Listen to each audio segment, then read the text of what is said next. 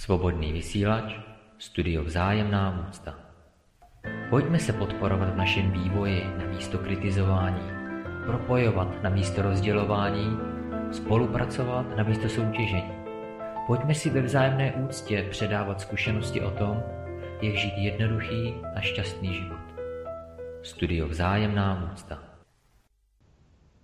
Zdraví vás od mikrofonu Michaela Minaříková, srdečně zdravím všechny vzácné posluchače Studia Vzájemná úcta na svobodném vysílači, kde se v dnešním pořadu stejně jako v předešlých dílech budeme věnovat otázkám na Lumíra Lásku, kandidáta na prezidenta 2023. A tímto vás tedy vítám, pane prezidente, dobrý den. Já vás zdravím, Míšo, dobrý den. Děkuji. A zdravím také, zdravím také našeho druhého moderátora, Katku. Ahoj Katko, dobrý den. Ahoj, dobrý den. Také vás zdravím a děkuji. Také vám moc děkuji. Eh, Kačko, já ještě taky pozdravím tebe. Eh, jsem ráda, že jsi přijala pozvání stát se mou dnešní spolumoderátorkou tohoto krásného rozhovoru. Moc si toho vážím a Přeji vám oběma krásný den. Na začátek ještě zmíním, že sérii předešlých, ale nastávajících rozhovorů s panem Lumírem Láskou najdete v archivu Svobodného vysílače. Najdete je také na YouTube, na Odyssey, na Ramblu, podcasty pak také na Spotify, Google Podcast, Apple Podcast, Pocket Podcast, Anchor a všude pod stejným heslem Srdce Dharmy. Naše rozhovory jsou vysílané ze záznamu a v případě, že byste měli nějaké dotazy, můžete nám napsat přes kontaktní formulář na našich webových stránkách, které jsou určené pro kandidaturu a jsou to tedy naše stránky www.srdcenahrad.cz. Můžete nás také kontaktovat přes naše webové stránky www.srdcedharmy.cz případě nám můžete poslat e-mail na adresu srdcedarmy.outlook.com nebo nám můžete zanechat komentář v archivu Svobodného vysílače. Eh, vašimi dotazy nebo podněty se budeme zabývat v budoucích dílech tohoto seriálu a pokud máte konkrétní dotaz na pana našeho prezidenta, kandidáta Lumíra Lásku, fungujeme také na Telegramu a najdete nás pod heslem Srdce na hrad, otázky na prezidenta a také Srdce na hrad Public. Jestliže se vám naše tvorba líbí, podpořte nás svým odběrem, lajkem, sdílením, ale také svým hlasem. V případě, že je pan Lumír Láska váš kandidát, eh, zmíním také možnost podepsat podpisový arch, který najdete na našich webových stránkách www.srdcenahrad.cz. Ti z vás, kteří nás chtějí podpořit jakýmkoliv jiným způsobem, prosím kontaktujte nás, velmi si toho vážíme a těšíme se případné spolupráci ve vzájemné úctě.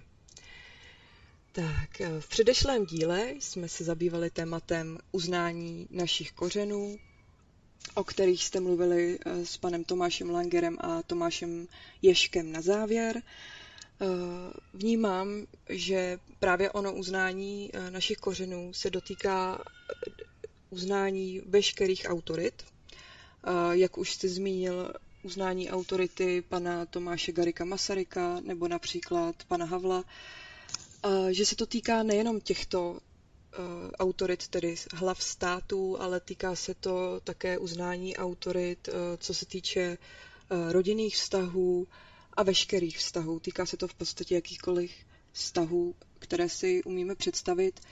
A moje otázka na vás, pane prezidente, eh, zní, jestli máte nějakou vizi, která by eh, mohla pomoci samostatnému jedinci k tomu, aby se zaměřil sám na sebe, aby eh, uznal tyto kořeny skrze pokoru a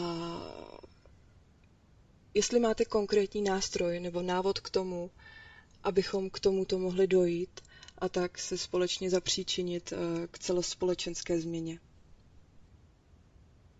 Já moc děkuju, Míšo. Já v první řadě obdivuji, obdivuji vlastně váš vstup a to všechno, co si pamatujete na to všechno, nebo to všechno, jak jste připravená a co všechno jste řekla, protože já si ani neuvědomuji, ani nepamatuji, kde všude jsme zmiňovaní, kde všude uh, je možné následovat. Uh, a abych tímto rád poděkoval, nebo tímto děkuji celému týmu, uh, celému našemu týmu srdce hrad CZ a všem našim přátelům a podporovatelům, kteří vlastně svojí drahocenou pozorností nám dávají najevo, že jim v těch jejich životech dáváme smysl. A je to něco obrovského, je to něco obdivuhodného, je to něco zázračného, já nad tím žasnu. Takže, takže díky vám všem, protože bez vás a bez vaší ochoty k bdělosti by to nebylo možné. Moc, moc, moc děkuji a moc, moc, moc si toho všichni vážíme. Uh, co se týká té vaší otázky, Míšo, um, já bych uh, začal tím uznáním předků. Uh, tady jako, nebo ne tady, ale v možných představách, já nechci být konkrétní a byl bych nerad, kdyby si to někdo bral osobně, ale, ale i tak je nezbytné, aby člověk sám sebe konfrontoval vlastně, takže je dobrý mm, být trošku někdy naštvaný i na něco, když někdo říká něco, co se mi nelíbí, protože vlastně to zdravé naštvání nám pomáhá k tomu, aby jsme objevili mm, možnost nějakého posunu dalšího. Tedy, tedy eh, když, nám, když nás někdo konfrontuje nějakým sdělením a nás to naštve, a, tak máme dvě možnosti. Můžeme zůstat v tom naštvání a můžeme si tím zkazit celý den. Někdo si tím zkazí 10 minut, někdo si s tím zkazí hodinu, někdo si tím zkazí týden, někdo si tím zkazí celý život. Jo. Někdo rok, někdo, někdo, někdo několik životů. Uh, několik inkarnací. A teďka jde o to uvědomit si, že když já sám na něco naštvu anebo urazím, tak to naštvání si nesu já sám v sobě. A že ten, kvůli komu jsem naštvaný, si třeba žije šťastným životem a vůbec ho to nezajímá, ne proto, že by neměl úctu k tomu člověku, ale proto, že on třeba není naštvaný a třeba neno, neno, nenosí v srdci zášť. Jo, a třeba nepodléhá sklonům se naštvávat na každou třeba prkotinu. Ale zase se vším respektem je třeba říct, že to, co je prkotina pro někoho, nemusí být prkotina pro někoho jiného. Protože já se třeba setkávám s tím extremismem, ze strany kterého jsem třeba já sám označován za extrémistu. Na jedné straně pro ruského, na druhé straně třeba pro amerického, jenom proto, že třeba sdílím nějaké informace, a které já nezdílím, protože tím, že je sdílím, říkám, já jsem pro ruský, anebo já jsem pro americký. Já pouze uh, pro možnost um, sdílení informací bez cenzury uh, sdílím informace uh, jakéhokoliv druhu, ne proto, že říkám, tohle je radikální pravda, za to stojím a, a podepisuju to svou krví. Já pouze to, že ty informace sdílím, sdílím proto, aby si ostatní bytosti mohly, eh, aby se ostatní bytosti mohly podívat na situaci také z druhého pohledu. Jo. Nejen, nejen z toho jednoho. Jo. A neříkám tím, že jsem že se stotožňuji se vším, co je třeba v této mnou sdílené informaci, a neříkám, že se stoprocentně stotožňuji se vším, co je v jiné mnou sdílené informaci. Ale s čím se na nekonečno procent stotožňuji je, že sdílím to, co sdílím proto, abychom um, mohli poskytnout soucit všem ostatním bytostem v tom smyslu, že se budeme učit vidět, z jakého důvodu nám promlouvají a říkají nám to, co nám říkají, jestli to je proto, že nás nenávidí, anebo jestli to je pouze proto, že třeba žádají o porozumění nebo navrhují rozptýlit vzájemné nedorozumění. Ale pokud je na jedné straně tato ochota a na druhé straně není, tak uh, odpovědnost za to, na které straně je nebo není, má přece ten, kdo tu ochotu poskytuje nebo neposkytuje. Jo? Takže, takže mm, ta vize, ta vize je soucit. Pokud nabízím ochotu porozumět druhé straně, která se může tvářit jako nepřítel, tak vlastně jsem svojí vlastní spásou a svým vlastním spasitelem v tom smyslu, že tím osvobozuji od, od zloby, kterou zakouším, můžu zakoušet ve dne v noci. A osvobozuji tím od zloby sám sebe. Takže ten vtip je v tom, a současně krutá realita, že pokud uh, ochotu k porozumění ostatním poskytuji, tak směřuji do svého vlastního osvobození a do, do, do klidu. A pokud ne, tak svou vlastní neochotou a arogancí jsem vlastně mletý, protože a drancovaný, protože vlastně si neuvědomuji, že se urazím. Neuvědomuji si ani to, že to mé právo na, to uraž, na tu uraženost je absurdní právo, kterým ubližuji já sám sobě.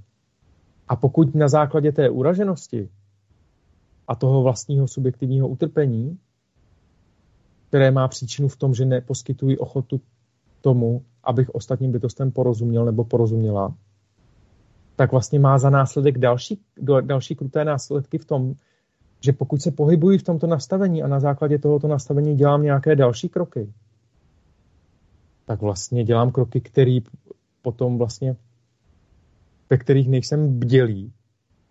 Ty kroky mohou být zbrklé, mohou být neuvážené a mohou třeba vyvolat válečné konflikty. Jo. A tyto, pokud, pokud bytosti mm, na tom vidíte vlastně, jak, jak vlastně vlastní ochota k morálce a sebekázní není něco, jak si někdo může milně vysvětlovat v tom je kámen úrazu často. Buď vděčný, buď pokorný. My jsme se před tímto rozhovorem jak s Katkou, tak s Míšou právě na toto téma bavili. Tak e, vlastně asi to mělo být dneska toho téma tohoto rozhovoru. A Bůh všemohoucí, všemohoucí si to tak zřejmě přeje. A buď vděčný a buď pokorný. Ono to zní takový, jako proč bych měl být pořád jako pokorný? Já chci být sám sebou, já chci být svobodný. Jo. Nebo proč bych měl být pořád jako vděčný za něco? Co? Proč bych si měl něčeho pořád vážit? Tam je, už je takový nastavení naštvanosti, jo. Ale jenom do té doby, dokud vlastně nám nedojde, že vlastně vděčnost a pokora. Je ta vize, která nám samotným pomohu, pomáhá sami uklidnit a skrotit sebe sama. Právě od těch sklonů um, jednostranným řešením a radikálním řešením, které potom mají jako za následek naprosto přirozeně jednostranná a radikální řešení obrácená směrem k nám, protože jak se do lesa volá, tak se z lesa ozývá a jak říká náš uh, vznešený patron Buddha Šákému zvaný Gautama. Kdo obyvateli přijde dobyvatel a kdo plení, bude vypleněn to není eh, to není nějaký můj výmysl, to je zákon karmy. A ten zákon karmy platí pro toho, kdo neovládá sám sebe. A proto ta vize, Míšo, eh, je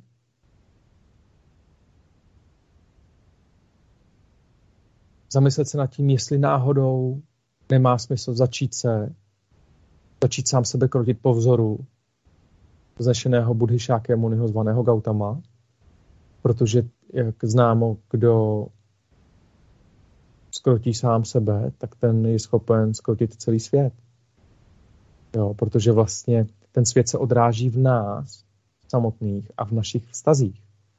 Ale kdo se koncentruje na vnější svět, který chce skrotit, tak uh, se může stát, že může být otrokem neklidného plahočení se tímto světem, kdy neustále si zajišťuje třeba vliv, materiální zajištění, světskou moc a dělá to jenom proto, protože se bojí toho, aby ho bytosti, kterým ublížil, eh, nedohnali k odpovědnosti. A to přece vlastně ve výsledku není vítězství, ale je to vězením. Je to vlastně utrpením. Je to vlastně šílenstvím. Takže té vděčnosti a pokoře, aby to nebylo zavádějící, aby ta témata nebyla zavádějící, tak já řeknu následující. Dívejme se na to jako na schopnost oceňovat se. Pokud, pokud mám schopnost, pokud sám v sobě rozvíjím schopnost oceňovat bytosti ostatní, tak já jsem sám šťastný. Protože namísto toho, abych se koncentroval na to, co se mi nelíbí a co je špatně, tak se koncentruji na to, co se mi líbí a co je úžasné. A tohleto někdo může nazvat jako blbečkovství nebo naivita, ale mm, bytosti, které tento postoj znají a věnují se mu, tak oni vědí, že v tomto postoji je jim lépe, než v tom, ve kterém by se koncentrovali na to, co je špatně a co, co je potřeba změnit, opravit a k té radikalizaci. Jako na sílu. A v tomto kontextu vlastně jde o cestu nenásilí, protože pokud, pokud se orientuji na ten první pohled, tak, tak jdu cestou nenásilí. A pokud se koncentruji na ten druhý pohled, tak jdu cestou násilí. A pokud platí, že celý svět se odráží ve mně a já v něm, a pokud se koncentruji na ten druhý pohled, tak jsem sám svou vlastní překážkou ke svému vlastnímu štěstí, ke své, vlastní, ke své vlastní lásce. A vlastně jsem obětí své vlastní nenávisti, svého vlastního nastavení. A ta krutá realita spočívá v tom, že stačí jenom ten postoj změnit. Je to, je to vlastně dotek motýlých křídel. Je to jenom objevení, ty jenom, to je jenom takhle jednoduchý. A odpověď zní ano. Ale kruté je, krutá je skutečnost, že bytosti jsou tak ponořené někdy do těch svých uražeností, naštvaností a do té radikálnosti, že si, že si tuto nepatrnost změny možnosti tohoto náhledu vůbec neuvědomují, vůbec nepřipouštějí. A jak jsou, jak jsou v nastavení toho, jak se všechno musí dělat rychle a na sílu, tak vlastně to své utrpení nesou na svých bedrech a ani nejsou schopné ty bytosti se zastavit, aby řekli, aby vůbec třeba porozuměli tomu, co te, zde teďka nyní sdílíme, a aby se nad tím pozastavili a řekli, to je ale fantastický. To je něco fantastického, to může od základu změnit celý můj život. Tohle to může být celosvětovým mírem. Ale i když tento pořad bude náhodou poslouchat někdo, kdo není schopen sám sebe uklidnit a zastavit natolik, aby ta slova dorazila do jeho srdce skutečně se tam zabydlila, tak vlastně není možné, aby, aby to reálně rozpoznal jako, jako možnost svobody pro sebe a klidu a míru. A taková by to klidně může říct, no tak ty se zase jako předvádí, ježíš, pravda, láska, sluníčkářové, blázni a tak dále. Takže tím dopředu říkám, eh, s čím se někdy setkáváme, ale, ale mm, co na tom, protože um, laická veřejnost nám dává čím dál tím víc najevo, uh, kdo jsme a že nás registrují a dokonce i ty bytosti, které nám nedávají najevo, že nás registrují, tak uh, občas se objeví takové signály, že mm, Lumíre, to, že se neprojevuji a mm, že nedávám najevo, že vás registruji, neznamená, že nesleduji všechno, co sdílíte. A teďka nejenom vy, ale i, i, i bytosti, které se probouzejí kolem vás. Jo. Takže ještě k tomu dodám, že k té otázce z toho předchozího dílu, k uznání těch předků, že když je tady nepokora, arogance a setkávám se i s názory, že hmm, a co, co bych se měl učit od předků, když všechno udělali špatně, je to k ničemu, to, co udělali. Tak eh, když nemáme úctu k těm předkům, tak my nemůžeme tak vlastně a nemáme ochotu mít pokoru k ním a nemáme ochotu ocenit to, co pro nás udělali úžasného, tak vlastně ale tím nemáme možnost ani se třeba poučit z jejich chyb a třeba udělat, navázat na to, jej, na to, co oni udělali, vzít to za součást našeho evolučního vývoje, zapasovat to tam a na tom základě stavět. A říct, třeba teďka dám příklad, podívat se nahoru s myšlenkou na dědu a říct, dědečku, co myslíš teďka, jak, jak, jak vidíš teďka tohle? A je, je v tom nádherná láska. A je v tom nádherné pohnutí, že se můžete podívat, dědečku, co myslíš teďka? Když toho dědečka milujete a máte k němu ten vztah, já si myslím, že tento vztah je pro každého muže klíčový s dědečkem. Jo. A teďka vy víte, v čem byl úžasný váš děda a třeba i víte nějaké jeho chyby, ale vlastně uznáváte ten základ té jeho úžasnosti, díváte se v kontextu té jeho doby, jak tady zápolil s tím životem. A máte k tomu jeho životu úctu a, a, a, a vnímáte ho jako něco úžasného. No. Někdo může zkoumat potkana terárku a zkoušet na něm různé experimenty.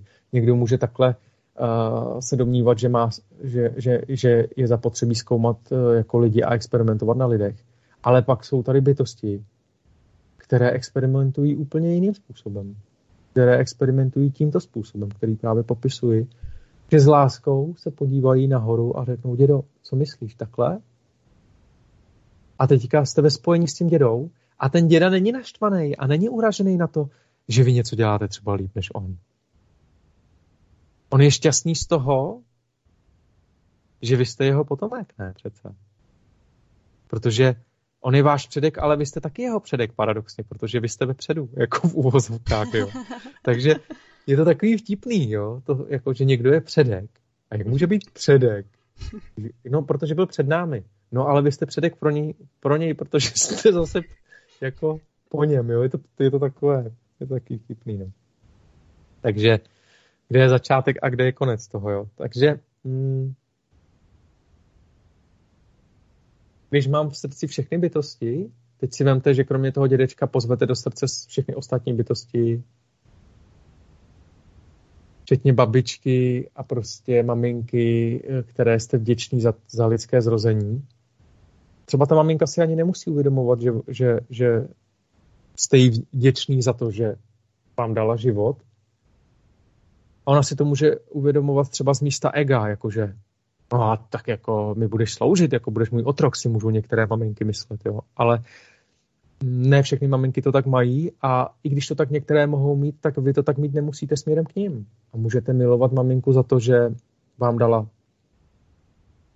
lidské zrození a že to je úžasné, protože vy díky tomu lidskému zrození zde můžete na, nabírat evoluční zkušenost uh, toho dozrávání té karmy, která směřuje do toho, abyste uskutečnili poznání Budhy. Jo, takže, takže když do toho srdce pozvete potom všechny ty bytosti, jako toho dědečka, tak najednou jste šťastný za komára, jste šťastný za dikobraze, jste šťastný za velibu. A najednou se spatřujete ve všech bytostech a říkáte, ty jo.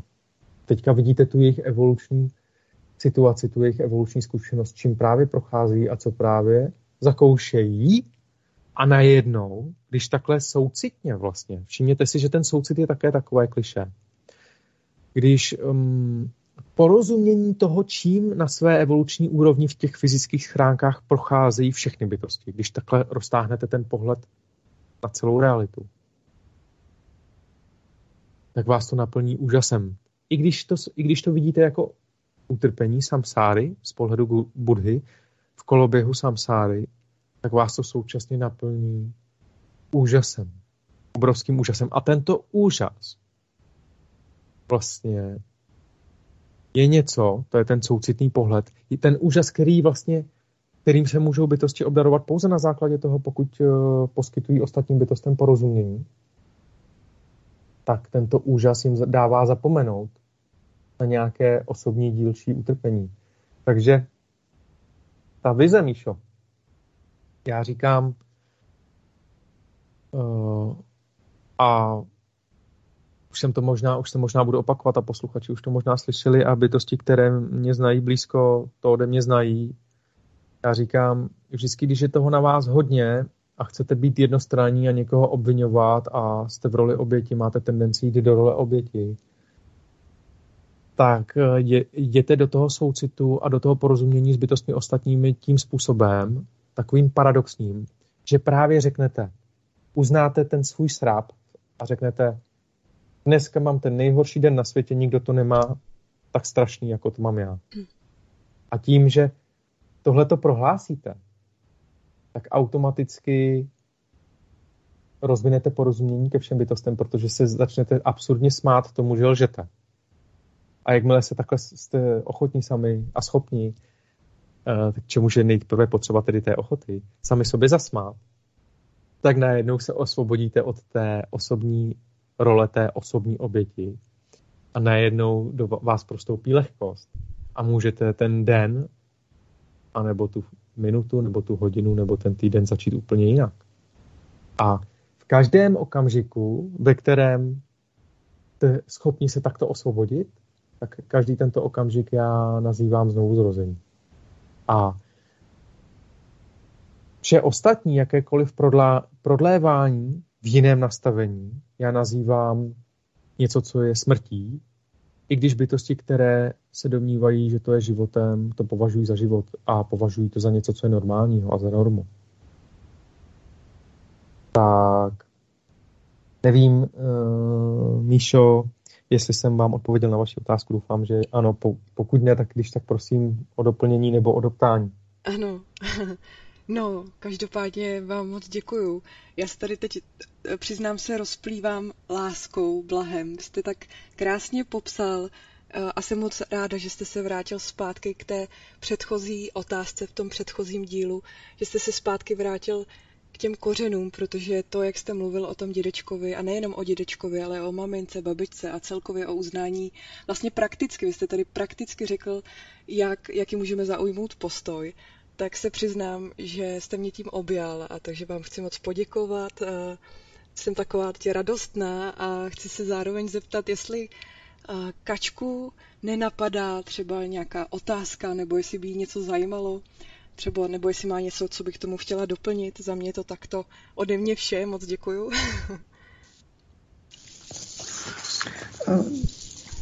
Děkuji Míšu za slovo. Děkuji i panu prezidentovi, že to tak krásně vysvětlil.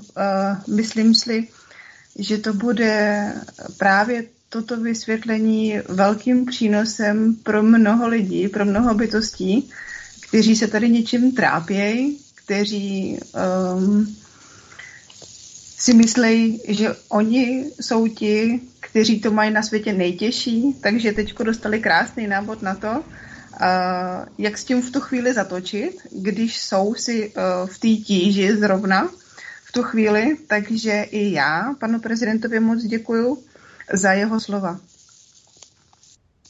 Také vám děkuji, Míšo a Kačko. Velice děkuji za všechno. Tak, já vám moc děkuju a mě k tomu napadlo, k tomu tématu ještě navážu eh, na další otázku. Eh, zeptám se, doufám, že za spoustu bytostí, kteří se můžou právě potýkat s tím, že tam v nich vyvstává strach, eh, strach z toho, jestli je vůbec možné skombinovat nebo skloubit, dejme tomu, tu cestu za tím poznáním s tím obyčejným světským životem a že možná se tam v nich může otřásat nějaká stará struktura, nějaký, eh, jestli to vůbec lze skombinovat s tím vlastně systémem, protože když už vlastně eh, jdeme nebo jdete na ten post toho prezidenta, tak v podstatě vnímám, že se tím skloubí vlastně to poznání, čili Buddha je probuzená bytost, to probuzení s tím, s tím světem. Tak jestli byste k tomuto tématu mohl více říct, a jak je to možné, hmm. jestli to je možné. Děkuji. Hmm.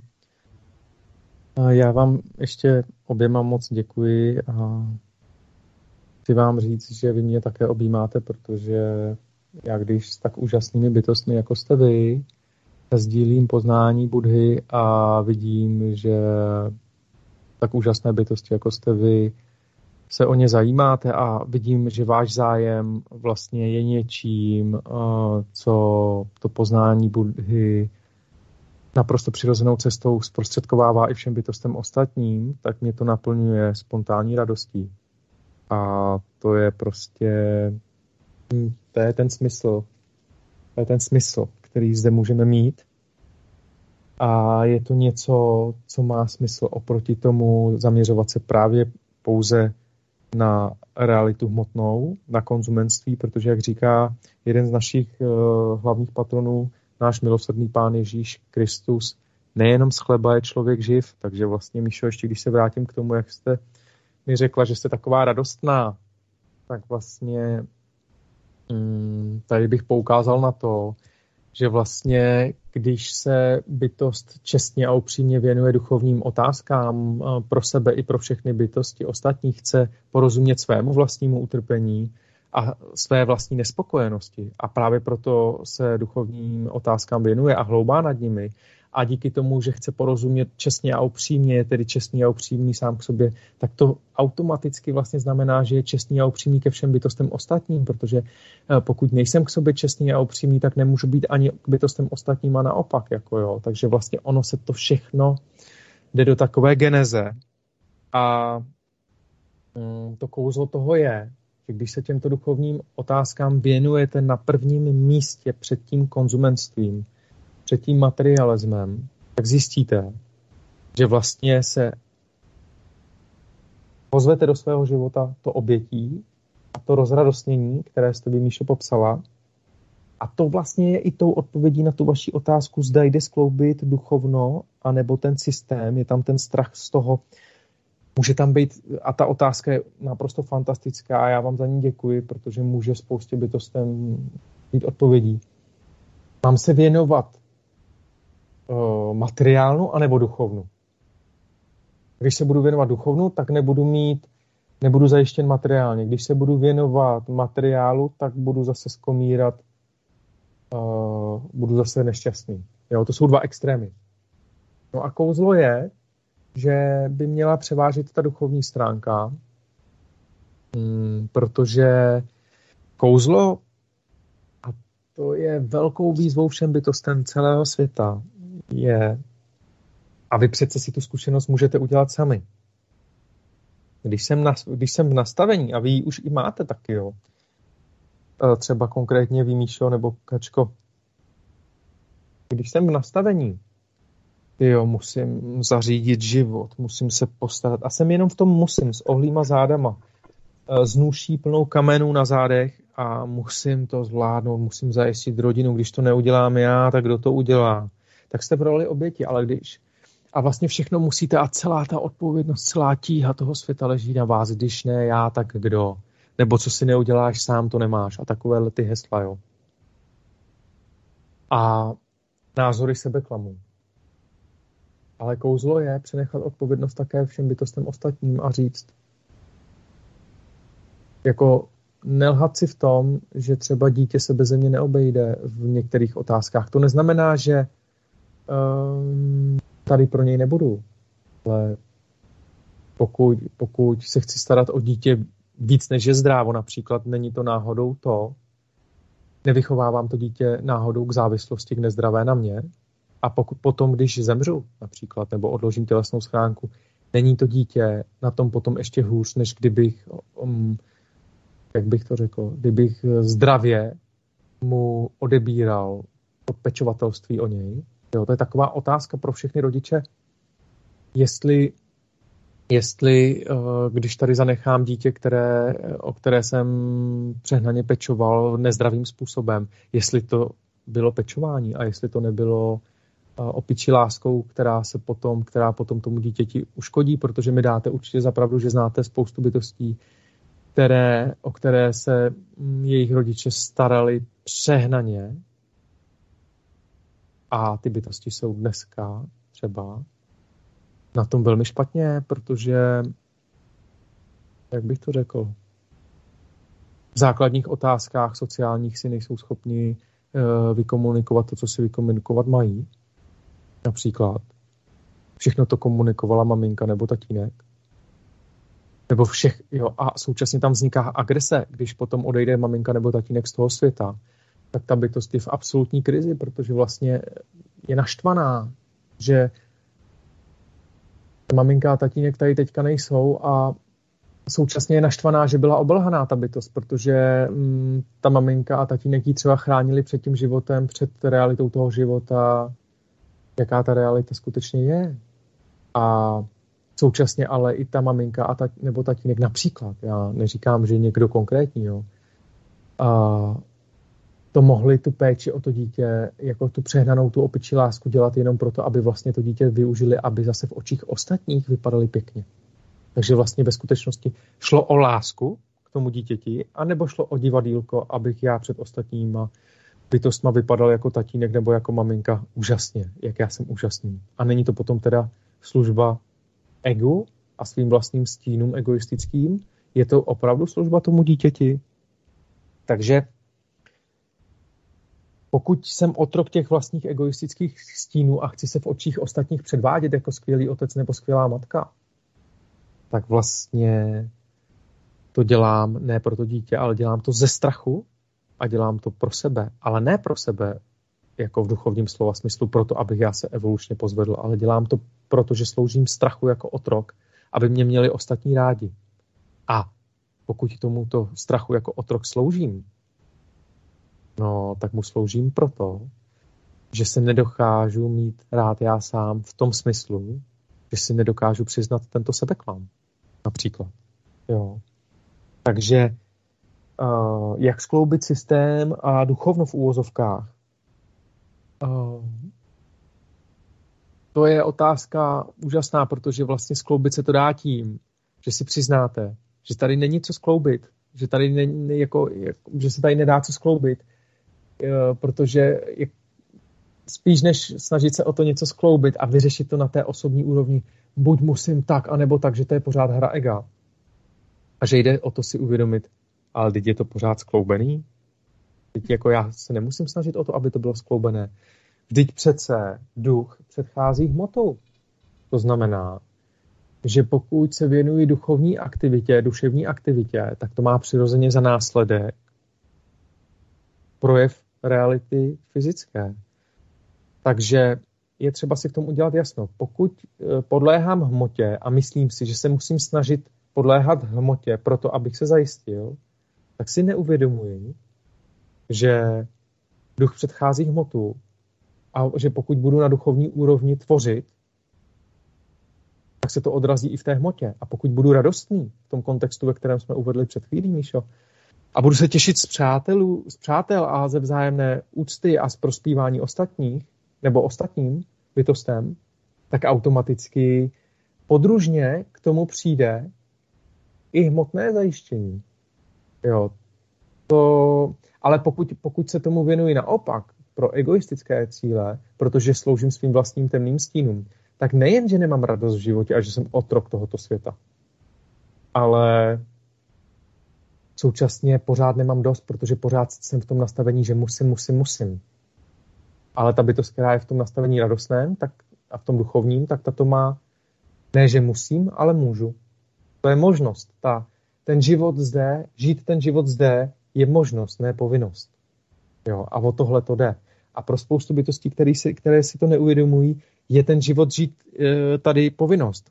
A pokud někdo má povinnost zotročovat, ničit sám sebe ve smyslu nesení té nůše pln, plné balvanu na zádech, tak eh, taková trpící bytost má tendenci zavléct do toho svého utrpení i všechny bytosti ostatní. Jo. Takže hmm, jde o to si uvědomit, kde se bere ten strach, Míšo, který byste řekla, ten strach skloubit systém a duchovno, ten strach, kde se bere ten strach, jde, jde o to jít příčinám tohoto strachu. A příčiny tohoto strachu jsou, nebo příčina tohoto strachu je nevědomost. Nevědomost. Pokud bytost podléhá nevědomosti, to znamená, že neporozuměla tomu, co říkají budhové, tak naprosto přirozeně podléhá závisti a žádlivosti. Je v tom přímá úměra. Do jaké hloubky rozumím poznání Budhy, do takové hloubky jsem osvobozen od vlastní závisti a žádlivosti. A do jaké míry a do jaké hloubky poznání Budhu nerozumím a nepronikl jsem je já sám, za to je každá bytost odpovědná sama, tak do té míry uh, podléhám sklonům k závisti a žádlivosti, k povrchnosti. Pokud podléhám povrchnosti, to znamená sklonům k závisti a žádlivosti, tak nepřeju svým ostatním přátelům, nebo dá, dá se vůbec nazvat, pokud jsem povrchní, jakože bytosti, které potkávám, jsou mý přátelé, ale zase na druhou stránku, pokud rozumím tomu, co říkají budhové, tak jsou přátelé všechny bytosti v mém srdci. A pokud podléhám závisti a žádlivosti, tak uh, nejsem schopen, protože pro mé vlastní sklony k závisti a žádlivosti nejsem schopen přát ostatním bytostem štěstí. To znamená, ale ne, nemyslím, kež jsou všechny bytosti šťastné jako kliše. A já znám spoustu bytostí, které to sdílejí a vůbec tomu nerozumí. Přitom přející vůbec nejsou, protože to přání štěstí neznamená přát štěstí na oko, na povrchu. To přání štěstí znamená, že těm bytostem přeju i to, co já sám nemám, čeho se mi třeba zrovna nedostává. A ruku na srdce. Kdo přeje ostatním bytostem i to, čeho se třeba zrovna jemu nedostává. A nebo i to, čeho se třeba jemu dostává a třeba by nechtěl, aby to měli bytosti ostatní. A třeba na oko vypadá, že, že, že všechny má rád, může mít nějakou auru světce, může to tak působit, ale mm, má to tak doopravdy ta bytost a teďka je na bytostech ostatních, aby rozpoznali, aby rozvinuli rozlišovací schopnosti budhovské kvality, aby zjistili, kdo to tak doopravdy má a kdo to tak jenom prodává na oko. Protože ten, kdo to tak doopravdy má, podle toho také žije a má v srdci všechny bytosti, protože budhovská vlastnost je, že mám ve svém srdci všechny bytosti. Nejenom ty, které jsou v mém týmu a jsem proti těm, které v mém týmu nejsou. Protože to je nastavení války, to je extremismus. A kouzlo toho, že mám ve svém srdci všechny bytosti, je, že já jsem sám osvobozen od sklonu k vedení té války. To znamená, mám vnitřní klid a mír. Já sám.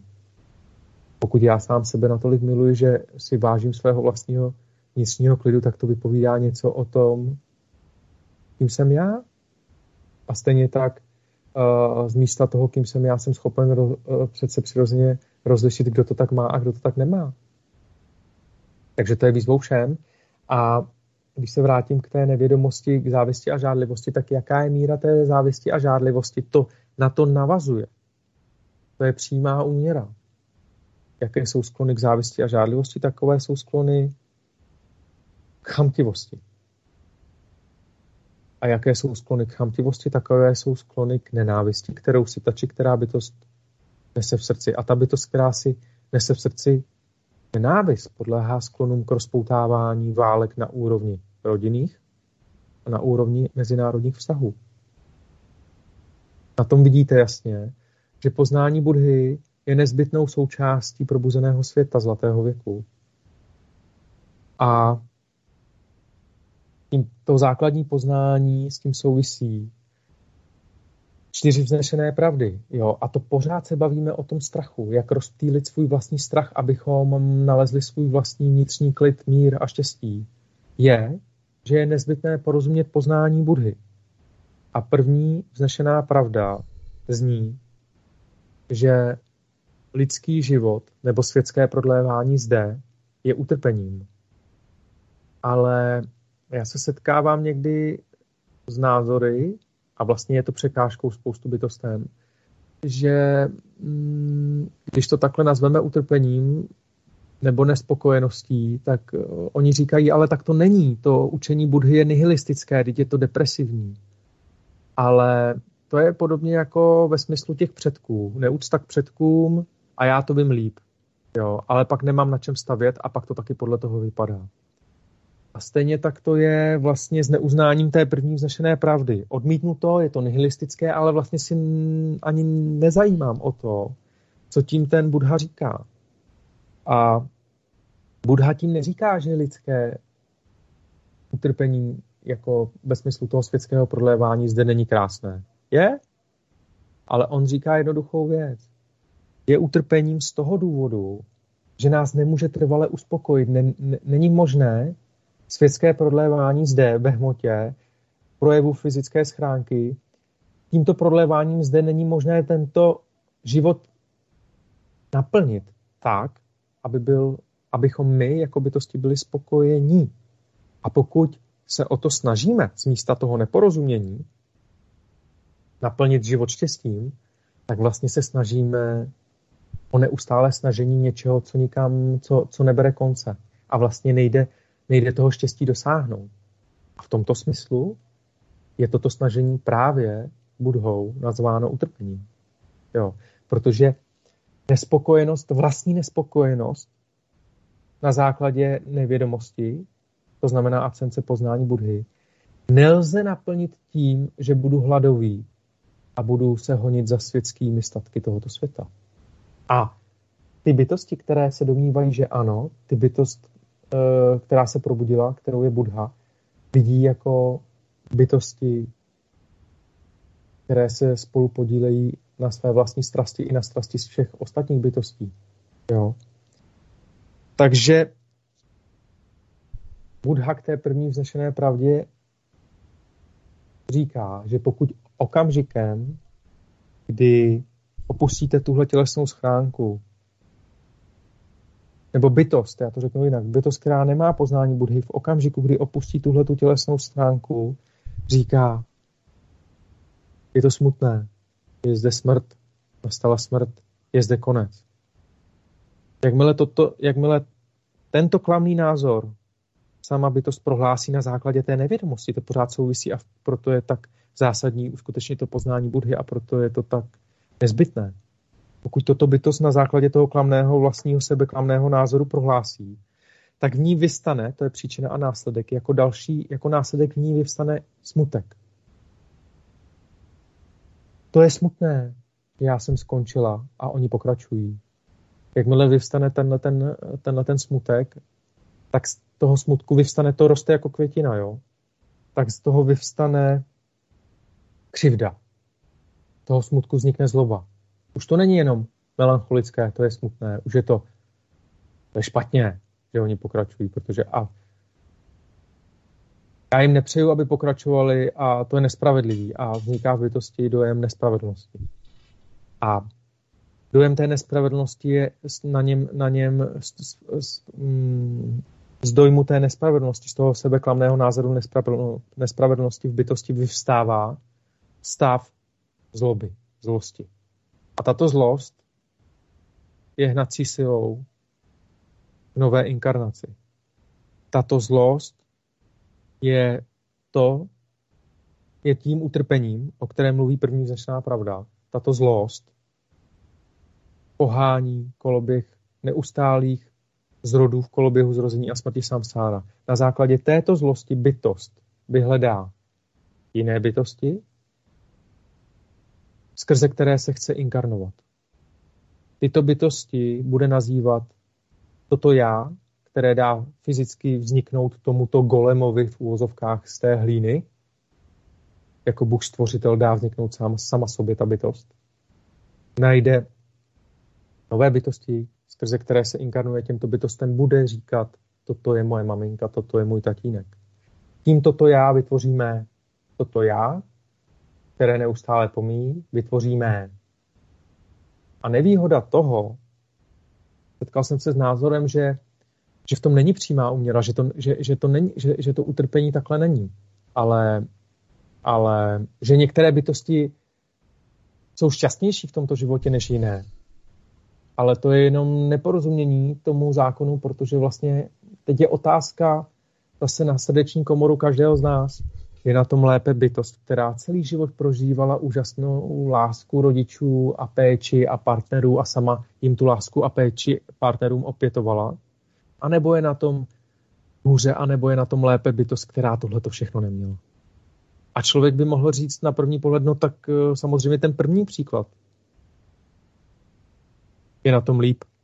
Ta první bytost je na tom, první, je na tom líp, ale z pohledu Budhy to tak není, protože přece je tam, je tam absence soucitu a porozumění té první bytosti v tom smyslu, že přece ta první bytost, pokud někoho velmi milovala, třeba tatínka a maminku, tak stejně čelila tomu, že ta maminka a ten tatínek odešli na věčnost a že o ně přišla ta bytost. A nebo pokud tuhle tu bytost milovali jeho děti, tak přece ty děti mohly zemřít, anebo nemuseli. Mohli přežít rodiče. Ale ten rodič mohl zemřít jim a přece ty děti zůstaly od, toho, od tohoto fantastického tatínka opuštěné. A stejně tak, co se týká partnerů, milostných vztahů, tak i kdyby jste zažili jakoukoliv úžasnou romantickou zkušenost, nádhernou, že prostě nikdo jiný tomu nemůže nikdy porozumět, tak vy přece budete postaveni před to, že o, tu, že o toho partnera přijdete, budete rozloučeni, budete odloučeni. Stejně tak, jako jste se setkali, se rozloučíte. A v tomto smyslu je každý život stejný. V tomto smyslu spočívá ta rizí, obyčejnost Budhy a každé obyčejné bytosti, protože všechny bytosti jsou na to ve své podstatě stejné, protože všechny bytosti pokud dají vzniknout tomu já a tomu mé, nebo a třeba i bytosti nižších zrádů, které si ani já a mé neuvědomují, tak všechny bytosti, teďka nemyslím ve smyslu nižšího řádu, protože server, koho nevolit, mě tak um, jako nazval, jako že se považuji za nejinteligentnější bytost na planetě. Já jsem to napsal, ale vytržené v kontextu, já jsem to napsal trošku jinak, ale nebo takhle nějak podobně parafrázu, já si to přesně nepamatuju, ale v kontextu vytrženém v jedné větě to vypadá jako, že jsem pišný a že se nad někoho povyšuji, ale ve smyslu toho poznání, které jsem obsáhl a které se ostatním bytostem zprostředkovávám a které mě samotnému nikdo ve fyzické realitě zde nesprostředkoval, tím způsobem, jak jsem tomu porozuměl já, tak v tomto kontextu, v této inkarnaci, na tomto světě jsem pro sebe ve své vlastní subjektivitě tou nejvyspělejší bytostí. Tak to, tak to skutečně je, tak jenom v kontextu toho, abych to uvedl na pravou míru. A jde o to, že ta bytost, která vlastně jakákoliv bytost, která vytvoří to já a to mé, anebo i když, to, i když si to neuvědomuje a tvoří ten karmický zhluk a ten kontext příčin a následků, tak vlastně všechny ty bytosti dopadají stejně, protože to, co bylo spojeno, se rozloučí. Co bylo složeno, se rozloží neustále. A probuzení spočívá v tom, že jakmile to prohlédne bytost a uskuteční poznání Budhy, na co má smysl skládat to, co se opět rozloží, když se to po každé rozloží. A v okamžik tohoto prozření dojde k vyvanutí vášní. Jo. A ale bytost, která to poznání Budhy neobsáhla, tak ona podléhá té nevědomosti a podléhá tomu všemu, co jsem pojmenoval a podléhá utrpení. A druhá vznešená pravda je, toto utrpení má příčinu. A otázka je, kde je ta příčina. Ta příčina je v tom, že pokud ta bytost, jak jsem popsal, opustí tuhle tu tělesnou schránku a podléhá těm sebeklamným názorům, protože vlastně nemá to poznání Budhy, tak má tendenci vytvořit novou inkarnaci. Ale s tou novou inkarnací vytvoří znovu nemoce, znovu stárnutí, znovu smrt. Opětovné spojení s tím, co se nám líbí, to znamená milostný akt nebo, nebo jídlo a tak dále, a rozloučení s tím, ale spojení s tím, co se nám nelíbí také. Třeba setkání s nepřítelem, anebo přišel jsem o, pří, o vzácného přítele a, ale i to pomine.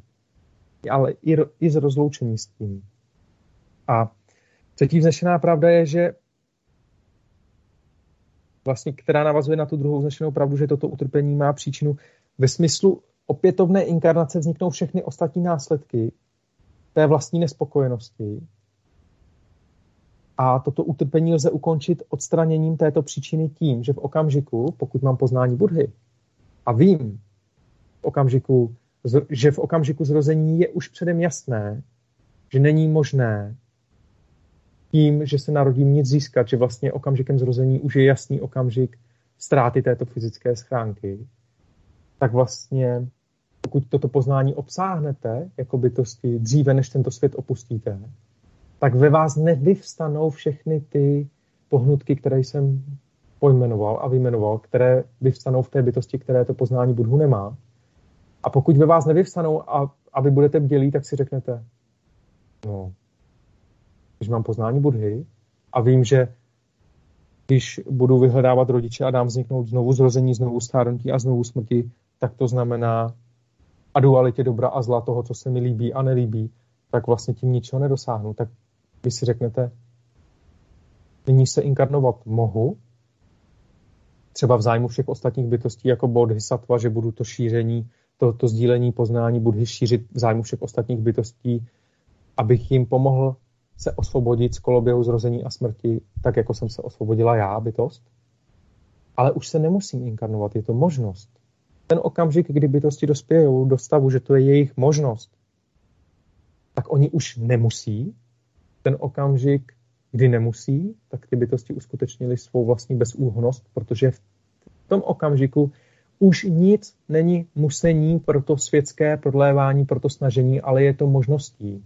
A tohle to všechno jsem čtvrtá vznešená pravda, jenom doplním, to je osmidílná vznešená stezka, která vede ke koncentraci. To jsou vlastně, mm, to je stezka, která učí by to skoncentrovat se na, na ty tři uvedené pravdy aby, aby byly zvědomené a aby byly uskutečněné, v bytosti zrealizované. Ale tohle to všechno dlouho sáhle, obsáhle jsem do hloubky vysvětlil, Míšo, proto, abych ukázal, že jaká je míra nevědomosti bytosti, taková je míra strachu té bytosti. A jakákoliv bytost, která nemá poznání, poznání budhy a do něčeho všechny bytosti ostatní tlačí, tak je to vlastně proto, že je tam tlačí ze svého vlastního strachu, proto aby zachránila sama sebe, aby si zajistila co nejdelší a nejjednodušší a nejlépe vyslané polštářemi v této, v této, v této inkarnaci život na úkor bytostí ostatních. Takže vlastně to je to samé, co řekl náš, nebo to je vlastně příklad, mm, nebo je to to samé vlastně, když se podíváte v kontextu našeho milosrdného Pána Ježíše Krista jo, který jsem přišel, aby my už jsme nemuseli. Jo. On se obětoval pro nás v tom smyslu, že vešel do této inkarnace, aby ukázal, že my už do této inkarnace vcházet nemusíme. On sem nevešel proto, aby my jsme si řík, aby jsme byli, je, to je nám líto a my tady máme teďka litovat a nerozumět tomu, že náš milosrdný Pán Ježíš Kristus je také Budha a tento Budha přišel sem, a byl vlastně ukřižován proto, aby bylo fyzicky vidět, jak se tady bytosti, které nemají poznání Budhy, křižují navzájem, ukřižovávají. Jo. A ukřižovávají se proto, a to je odpovědí uh, ještě na tu předchozí otázku taky, um, nebo která s tím pořád souvisí, jak skloubit systém a duchovno. Uh, pokud překročíte a šlápnete víc do té duchovní stránky a už to začne převažovat, protože jakmile tam jednou by to šlápne, tak už to začne nabírat na obrátkách a začne to převažovat do stavu osvícení, bude to směřovat do stavu Budha. Tak jde o to, zrcadlit těm bytostem ostatním, které by si přáli třeba vás ukřižovat jako našeho milosrdného Pána Ježíše Krista a zrcadlit jim to jejich vlastní utrpení a dát si s nima tu práci a zprostředkovávat jim poznání Budhy a konfrontovat je tím a říct jim, hele, náš milosrdný Pán Ježíš Kristus se ukřiž, byl ukřižován proto, abychom eh, my už to samé podstupovat nemuseli, abychom my už na kříži neskončili, abychom my se probudili. A já ti tady vykládám, a teďka nemluvím za sebe, ale mluvím obecně, takhle může mluvit každý bodhisattva, já ti tady trpělivě vykládám poznání Budhy. A ty můžeš tomu porozumět, protože ta bytost, které to poznání Budhy vyložíte, tak ona se jim začne zabývat. A to má přirozeně za následek, že ona se vnitřně změní, protože v ní dojde ke změně nastavení, protože ona v tom rámci kolektivním, v rámci toho kolektivního uvědomování a v rámci toho kolektivního osvětlování té reality tím poznáním Budhy, ta bytost v podstatě najednou v ní začnou transformační procesy studu, viny a tak dále a tak dále a tak dále. A ta bytost se začne očišťovat od svých vlastních návyků předchozích, které byly na základě nevědomosti a najednou se začne uvědomovat, že ten, kdo byl na první pohled jejím nepřítelem, jenom proto, že neplnil to, co si ta bytost myslela, že by někdo měl plnit, tak vlastně to, že to ta bytost nesplnila, možná bylo projevem lásky a možná to bylo projevem toho, že ta bytost jí, eh, chtěla této bytosti vyložit poznání Budhy, aby mohla ona to také probudit. Jo. A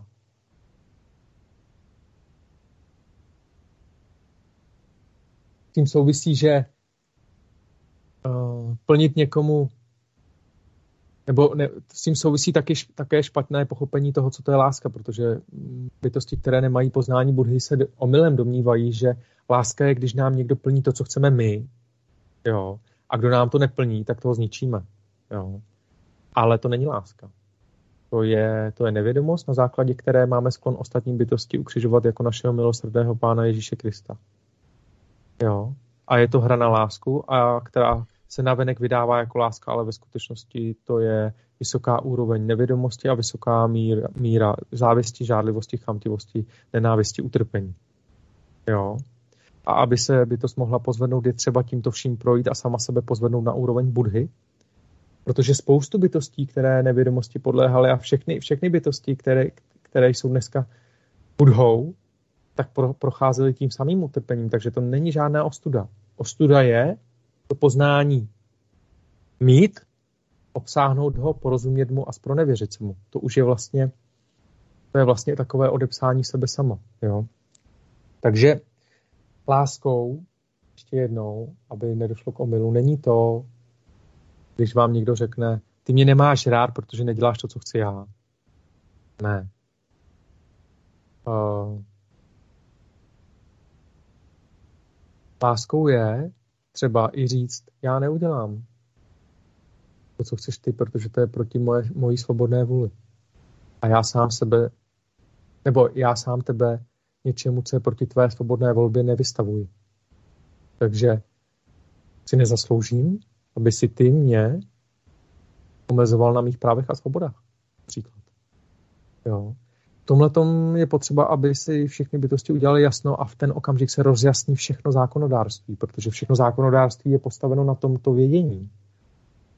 To znamená, že poznání Budhy je nezbytné pro to, aby se narovnaly mezilidské vztahy na celém světě, protože když si bytosti budou uvědomovat, že to, co někdo chce, já mu nemusím plnit jenom proto, že on to chce, abych se mu zalíbil a aby mě měl on rád. A pokud každá z bytostí přestane v tomto duchu, v tomto smyslu podvádět tímto sebeklamem samu sebe, taková bytost se ze svých ohnutých zad, kdy slouží tomu, aby jí ostatní bytosti měli rádi, narovná svou páteř a začne jednat sebevědomě, ale ne falešným sebevědomím a násilím a vydíráním a donucováním, ale způsobem, že bude ostatním říkat, pojďme se domluvit na spolupráci ve vzájemné úctě svobodně. Ne, že se budeme navzájem donucovat, protože ty přece sám nechceš. V souvislosti s tím, co říká náš dnešní patron Shakyamuni zvaný Gautama aby k tobě, pokud ty seš dobyvatel a násilník, přišel nějaký jiný dobyvatel. Pokud ti to dává smysl a ty sám to přece nechceš, tak by si měl ty sám vysílat to do té reality, do toho lesa, co ti smysl dává, aby se ti nevracelo to, co ti smysl nedává. Protože pokud vysíláš něco, co ti smysl nedává a pak se bojíš toho, že se ti to vrací a na základě toho si zajišťuješ světskou moc, tak si vlastně podvedl sám sebe. Jo. A s tím vším, co jsem ještě tady řekl, souvisí dojem vlastního selhání. Pokud bytost nemá poznání Budhy, tak uh, trpí sklonem, neustálým návykem a sklonem k tomu přesvědčovat se o tom, že je špatná a že selhala a že by mohla udělat něco líp. Ale to všechno je spojené s, uh, s právě s tím poznáním Budhy A s tou ztrátou té tělesné schránky, kdy v okamžiku, kdy odložíme tu tělesnou schránku, tak my sami to nazveme, toto je špatné, toto je selhání, toto je chyba. Takže veškeré selhání, ať už je to eh, na úrovni milostného vztahu, třeba všichni si dokážete představit, o čem teďka mluvím, a třeba selhání muže a tak dále, tak to všechno, co jste jako bytosti kdy za, za v tomto smyslu zažívali, je spojeno s tou ztrátou, kdy jste přicházeli v předchozích inkarnacích o toto tělo. A ztrátu tohoto těla, když si představíme třeba uh, mužský pohlavní orgán um, jako, jako, jako tělo fyzické, tak ochabnutí toho mužského orgánu si můžeme dát do kontextu ochabnutí toho orgánu těla. V okamžiku, kdy dojde k ochabnutí, tak my to nazýváme selháním, tou smrtí. Proto když um, třeba muž selže, v uvozovkách selže, protože selhat není možné, pouze na úrovni nevědomosti je možné selhat úrovni, z pohledu budhy ne. Tak pokud muž v úvozovkách selže, tak to, co v sobě zakouší, není jenom to, že selhal v úvozovkách před tou ženou, ale on tam zakouší tu ztrátu toho, té fyzické schránky a to je v tom, to je v tom, tomu to evokuje, proto je to pro něj tak náročné. Příklad. Jo? A mm, když víte, že okamžikem, a já jsem v tomto smyslu sjednotil buddhistický a křesťanský náhled eh, v textu, který se jmenuje Kristus je Buddha, který je eh, na našich stránkách www.srdce-dharmi.cz článkách a je i na našem YouTube kanálu Srdce Darmy, tak jsem vysvětlil, že jde o, jde o porozumění tomu, že pokud bylo okamžikem tohoto zrození jasné, byl zřejmý okamžik ukončení této fyzické schránky, tak v té představě té hry na ten čas, protože my čas odvozujeme pouze od tělesné schránky, jo, nebo od, od jiného tvaru, třeba od stáří domu. Jo. To je hra na čas, který normálně jinak neexistuje. To je, ten čas existuje pouze, pokud jste ponoření v té hře forem. Ale pokud přesahujete viděním budhy a nazíráním nezaujatým ten ty formy, tak jste na věčnosti a tam žádný čas není. Ale pokud vytvoříte tělesnou schránku, nebo pokud se uvažujete v tomto kontextu a pokud víte, že v jednom tom utvoření této tělesné schránky bylo už jasné, že ta tělesná schránka zanikne, tak to znamená, že v té představě toho mezičasu od toho A okamžiku zrození do toho Z do okamžiku smrti není možné nijak uspět. A stejně tak v kontextu toho, co jsem řekl před chvilkou, není možné ani nijak selhat, protože um, to není možné. Uspět ani, není možné ani uspět, ani selhat. Protože když už bylo dané okamžikem zrození, že tělesnou schránku opět odložíte, tak ta představa toho, že si hraju na úspěch nebo na selhání v tom mezičase je sebeklam. A pokud není možné udělat chybu, a není možné tedy uspět ani selhat, není možné ani udělat něco dobře, tak zjistíte, že není možné se vinit. A v ten okamžik jste se osvobodili od viny. A to je to, co vám přeje náš milosrdný Pán Ježíš Kristus. Osvobodit se od viny. Ne, že po vás chce, abyste se vinili, že on se on byl obětován a vy proto budete třeba vydírat sebe i své bližní, že máte být smutní a lítostiví v úvozovkách. Jo? Pokud neexistuje tedy chyba a neexistuje vina a neexistuje ani to sklon k tomu, abyste vinili sami sebe, tak neviníte ani, ani ostatní, protože když od viny osvobodíte sebe, od, osvobodíte všechny bytosti ostatní od toho, abyste je obvinovali. Už to není možné, abyste je vinili. Vy jste svobodní. Když jim tu možnost otevřete, o, tak budou svobodní i oni. A kouzlo toho všeho je, že tam, kde neexistuje chyba a vina, tam je svoboda. A kouzlo toho všeho, co jsem řekl, v celém tom kontextu, tím bych to uzavřel, je, že v okamžiku, kdy proniknete to poznání Budhy, tak dojde k vyvanutí vášní. A teď se vrátím k tomu, že některé bytosti říkají, no ale oni se bojí, aby, aby nestratili radost ze života, jo? takže oni jsou v té radosti ze života schovaní, tak si tak na ní jakoby trošku frčí, jako, a nechtějí si připouštět to lidské utrpení. A všechno je fajn, fajn, fajn, pohodička, všechno se mi daří, já se držím v tom nastavení, to všechno je štěstí, krása a láska. Hlavně mě neotravujte žádným budhovo poznáním, protože uh, to, je, to je nihilistické, ale tak nihilistické jenom pro toho, kdo to nepronik. Ale jakmile to proniknete, tak jak jsem to tady vyložil a porozumíte, a nebojíte se ztráty té radosti a jdete trošku i do toho temného světa, do toho nitra, do té hloubky, do té temnoty, a jste ochotni tam rozjímat na chvilku sami, nezávisle na té radosti, tak zjistíte, že najednou bez viny a bez možnosti selhání a e, za účasti toho, nebo v součástí toho, že tu, že tu můžete být pro všechny bytosti osta, ostatní s tím poznáním Budhy, tak zakoušíte mnohem větší úroveň radosti, která je nezávislá na té světské radosti, protože vy už jste, všechno už je možnou radostí, už to není, ta radost už není povinností, ani ta radost už není útěkem, útěkem před strachem z neradosti, když to řeknu takhle, protože vlastně všechno je možností, už to není jenom uh, únikem do radosti před tím, abych nemusel čelit tomu, jaký je svět se vším všudy. Nebo jaké je zrození v koloběhu zrození a smrti samsára se vším všudy. Jo. To znamená to vše obsažené poznání Budhy. Tak nevím, nevím, nevím, jestli jsem odpověděl, Míšo.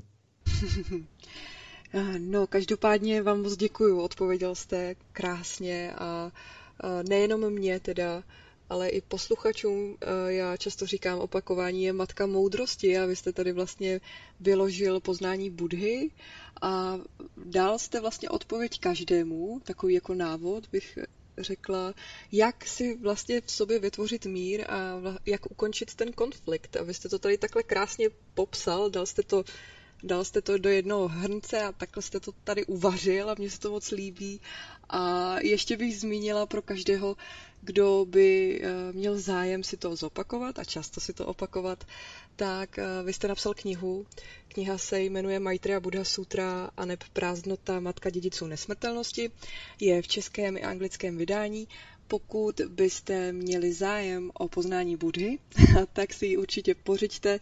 Eh, zmiňujete tam čtyři vznešené pravdy a vlastně v podstatě všechno, co jste zmínil teď, i když vnímám, že to teď byla taková kostka a rozumím tomu, že jste si to snažil vysvětlit co nejvíce jednoduše.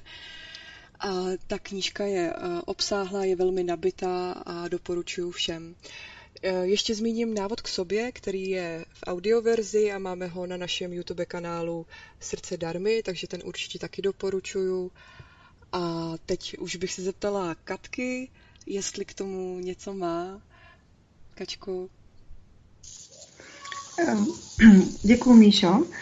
Ehm, ano, ehm, zeptala bych se pana prezidenta eh, k tomuhle, co teďko říkal. Eh, bylo, byly to skvěle vyložené čtyři znešené pravdy. Já za to taky moc děkuju. A pane prezidente, vy jste tam vlastně říkal, že eh, člověk, který obsáhne poznání Budhy, tak potom dokáže v podstatě nalíst vnitřní klid a mír a už nebude tady prožívat utrpení a nespokojenosti. Chtěla bych se zeptat, jak to,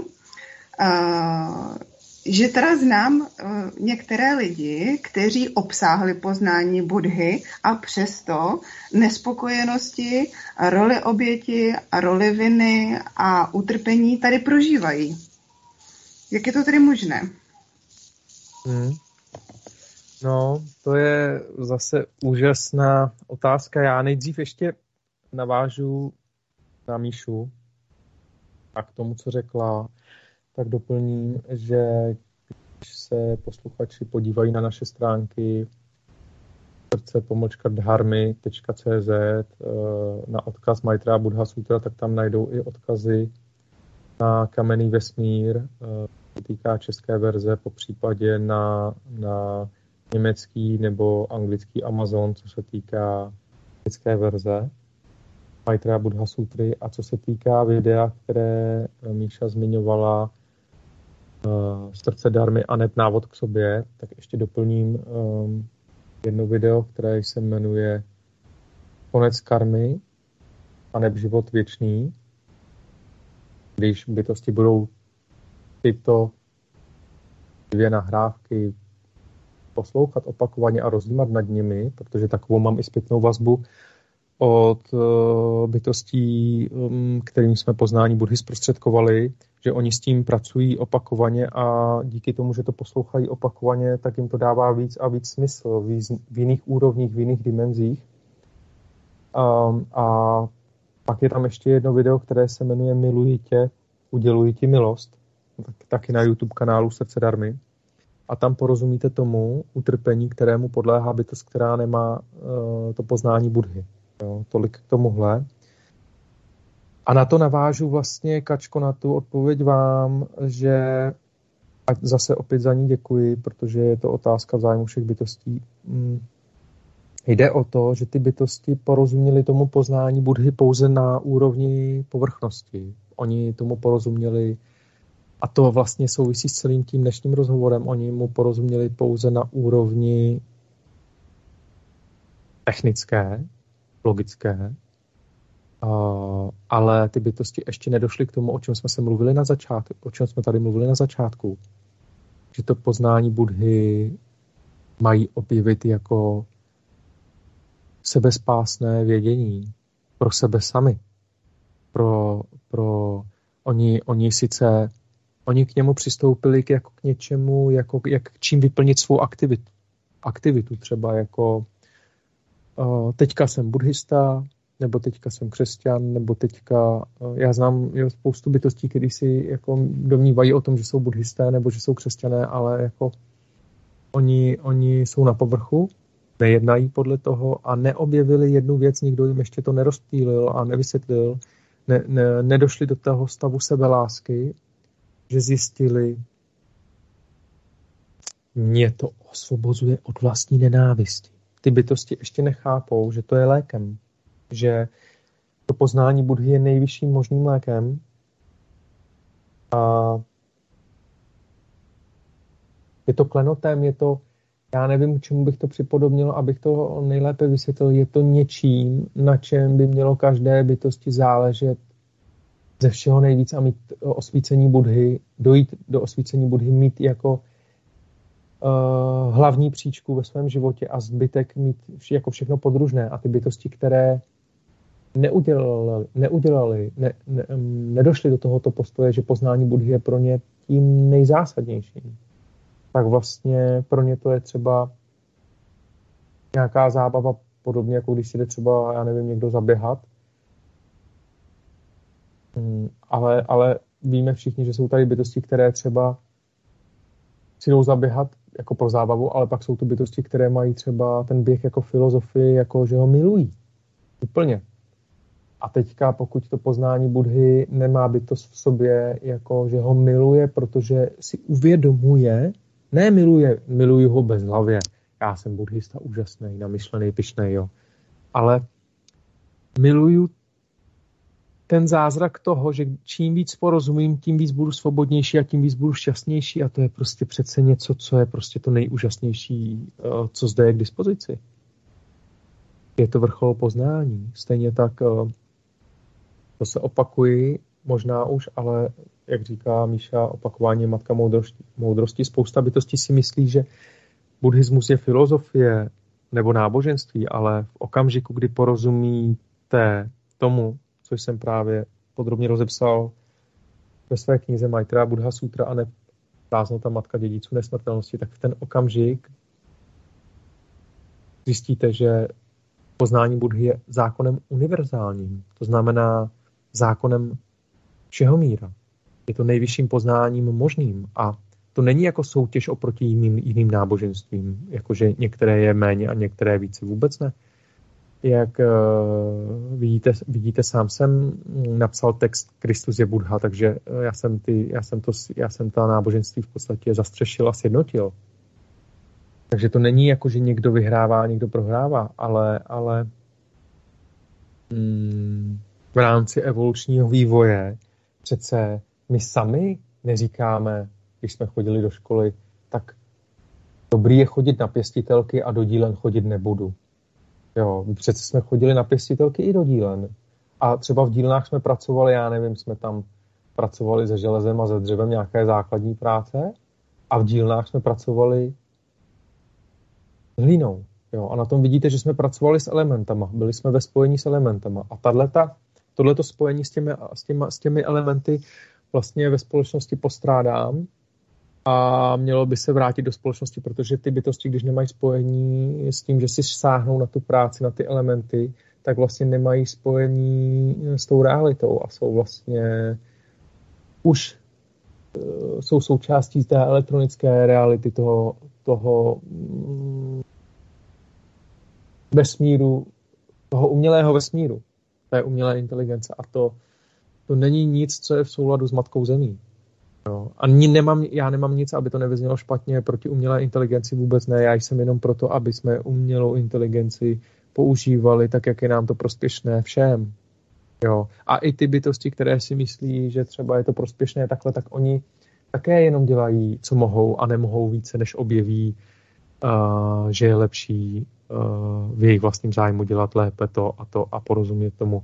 Protože spoustu bytostí si třeba může myslet, že když má třeba nějak, nějaký vliv nebo světskou moc, že něco ví lépe než bytosti ostatní, ale, ale eh, mnohdy můžou být potom překvapení, když se setkají uh, s obyčejným člověkem, který uh, to, co dělají nebo čemu se věnují, oni se tomu nevěnují pro, jenom proto, ne proto, že by to neuměli a nebo nemohli, ale protože už to přežili inteligenčně, evolučně, už jim to nedává smysl, je to přežitek pro ně. Jo. A to je potom takový jako zděšení a zrození a překvapení. Jo. Takže k té otázce, té otázce a toho uvědomění, Kačko, pokud by to, si ne, pokud by to znemiluje samu sebe natolik, že vidí v poznání Budhy to nejvíc, uh, ne proto, že to říkám já, ale proto, že to tam najde sama za sebe. Jo. Stejně tak já můžu vám otevřít možnost třeba tobě konkrétně Kačko nebo Míše konkrétně, ale, ale mm, třeba, třeba když budu mluvit, když se budeme bavit o Míše, tak já vidím na Míše, že ona, ona, ona taky neposlouchá všechno to, co říkám já, ne proto, že bych eh, jako, že by nechtěla nebo chtěla, nebo já bych chtěla, nebo ona nechtěla, ale je přirozený, že ona si prochází tím, co dává smysl jí a vrací se sama k té darmě a k tomu poznání Budhy. A ona sama miluje tu darmu v podstatě kvůli sobě víc než jako to, jestli já mám pravdu nebo nemám. A to samo o sobě je její vlastní síla, nebo porozumění, nebo prostě schopnost, nebo inteligence. A ty bytosti, které nejdou, nejdou do takové hloubky, jako třeba Míša, tak vlastně mm, sami sebe ochuzují a mm, nám nejde o to, že my jsme lepší nebo horší než oni, nám jde o to s respektem se poučit z jejich příkladů, jejich vlastního utrpení a, proto, a jejich vlastní škody páchané na sobě, protože vlastně každá bytost směřuje do poznání Budhy a čím déle uh, si bude hrát jako na neinteligentní bytost a nebude to poznání Budhy rozvíjet, tak tím více bude kolem sebe potkávat probuzených bytostí, které, jim, které jí budou zrcadlit své vlastní probuzení. A my, my si přece všichni pamatujeme ze školky, nebo když nám říkali maminkové, teda maminkové, tatínkové nebo maminky, když nám říkali třeba, hele, podívej, ty tady kňouráš nebo neumíš zavázat kaničku a podívej tady třeba, já teďka plásnu třeba Verunka, podívej, jak je velká holka, ona normálně podívej, a teďka s maminkou, když jsme se seděli ve školce, jo, nebo takhle, tak, nebo s tatínkem, hele, podívej, a už zavázat a nekňourá, jo? A to přece, co platí v malým, platí ve velkým. Za chvilku ty bytosti jim přijde trapně, že nemají poznání Budhy a že mu nerozumí a budou tady ta trapnost a tady ten stud a tohle to všechno je samodonutí postupně se evolučně vyvíjet, vlastně, protože když se kolektivní situace, kolektivní karma začíná hýbat světem eh, celoplošného probuzení do situace zlatého věku, tak vlastně to samo všechno nutí všechny bytosti ostatní jako říct, no tak počkat, máme přece všichni v sobě, že nechceme být za blbce. Jo. To je zase paradoxně, ne, ne, paradoxně to samé, jako chceme se zalíbit všem ostatním, ale když to použijeme, může to být jako negativní eh, karmický vzoreček, že se chceme zalíbit všem ostatním, ale můžeme to vzít i v pozitivním eh, smyslu, protože mm, Budha prostě ví, že bytosti takhle uvažují, protože sám taky takhle uvažoval, takže tomu rozumí a ví, že bytosti dříve či později budou chtít také porozumět, protože vlastně nech, nebudou chtít být v přítomnosti ostatních probuzených za idioty, když to řeknu takhle natvrdo blbě. Jako jo. Protože a to, a, to, a to, že vlastně nechci být mezi ostatními bytostmi neinteligentní, když to řeknu takhle, tak je, tak je zase hnací silou k tomu poznání Budhy. Jo. Takže není třeba, jenom, jenom neříkám, že to kačkou děláte nebo neděláte, ale není třeba jakoby mm, ty bytosti chtít napravovat. Zase to naše vlastní porozumění o tom, že oni sami uh, budou chtít porozumět dříve či později, uh, nás osvobozuje od té touhy je napravit, jestli mi rozumíte. Jestli jsem teda tak, takhle odpověděl.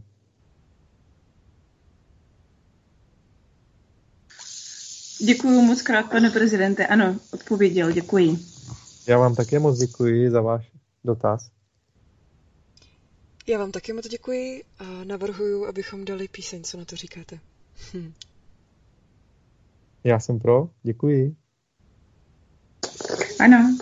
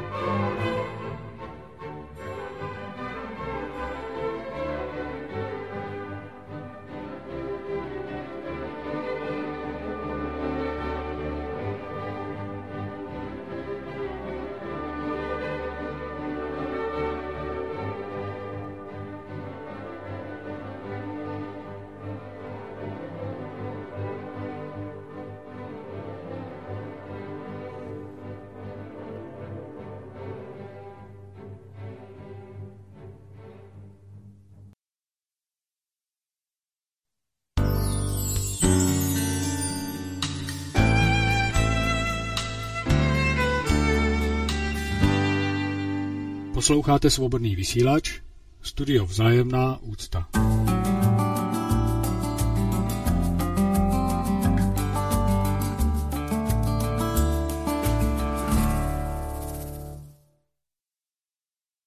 Hmm, drazí posluchači, vítejte zpátky u našeho pořadu po písničce a já hned takhle na úvod přijdu s další otázkou na pana prezidenta. Náš tým se v posledních dnech zabýval eh, otázkou a jejím zpracováním a eh, já bych vám ji eh, ráda v tomto pořadu přečetla a chtěla bych vás poprosit, pane prezidente, jestli byste na ní mohl odpovědět.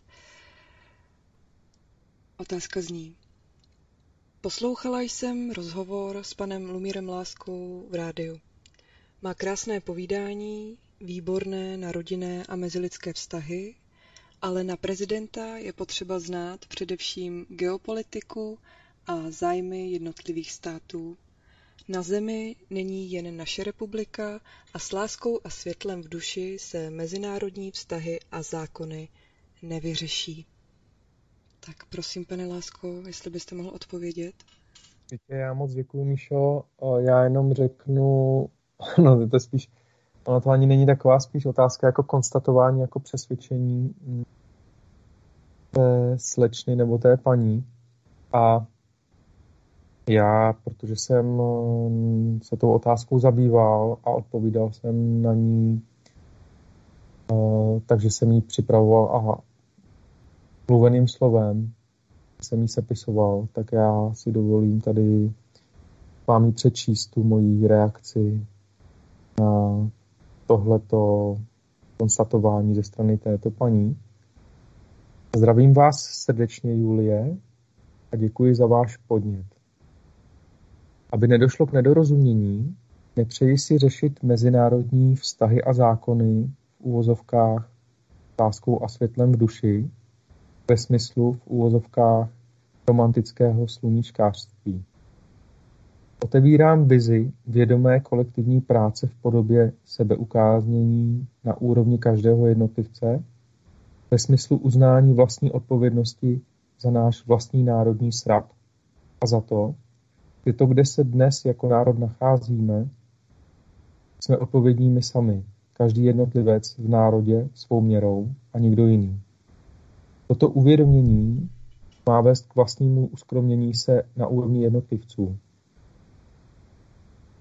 to je národní ukončení her na dílčí mezilidskou bezohlednost, která způsobem dětinským a nezralým sleduje falešná pozlátka všelijakých pobídek v podobě rychlých a snadných řešení, což jak vidno vede k tomu, že bolavý je celý národ. Proto je třeba přestat lhát si v tom, že to s námi může nějaký jiný stát, po případě finanční skupina, myslet lépe než sám se sebou. V tomto jsou ještě někteří lidé dosud stále velmi naivní a vyloženě si přejí věřit tomu, že ano. Tato touha, tuto víru, tento druh náboženství, ať se třeba i absurdně považujeme za národ ateistický, na skutečnosti, že to tak prostě není, nic nemění.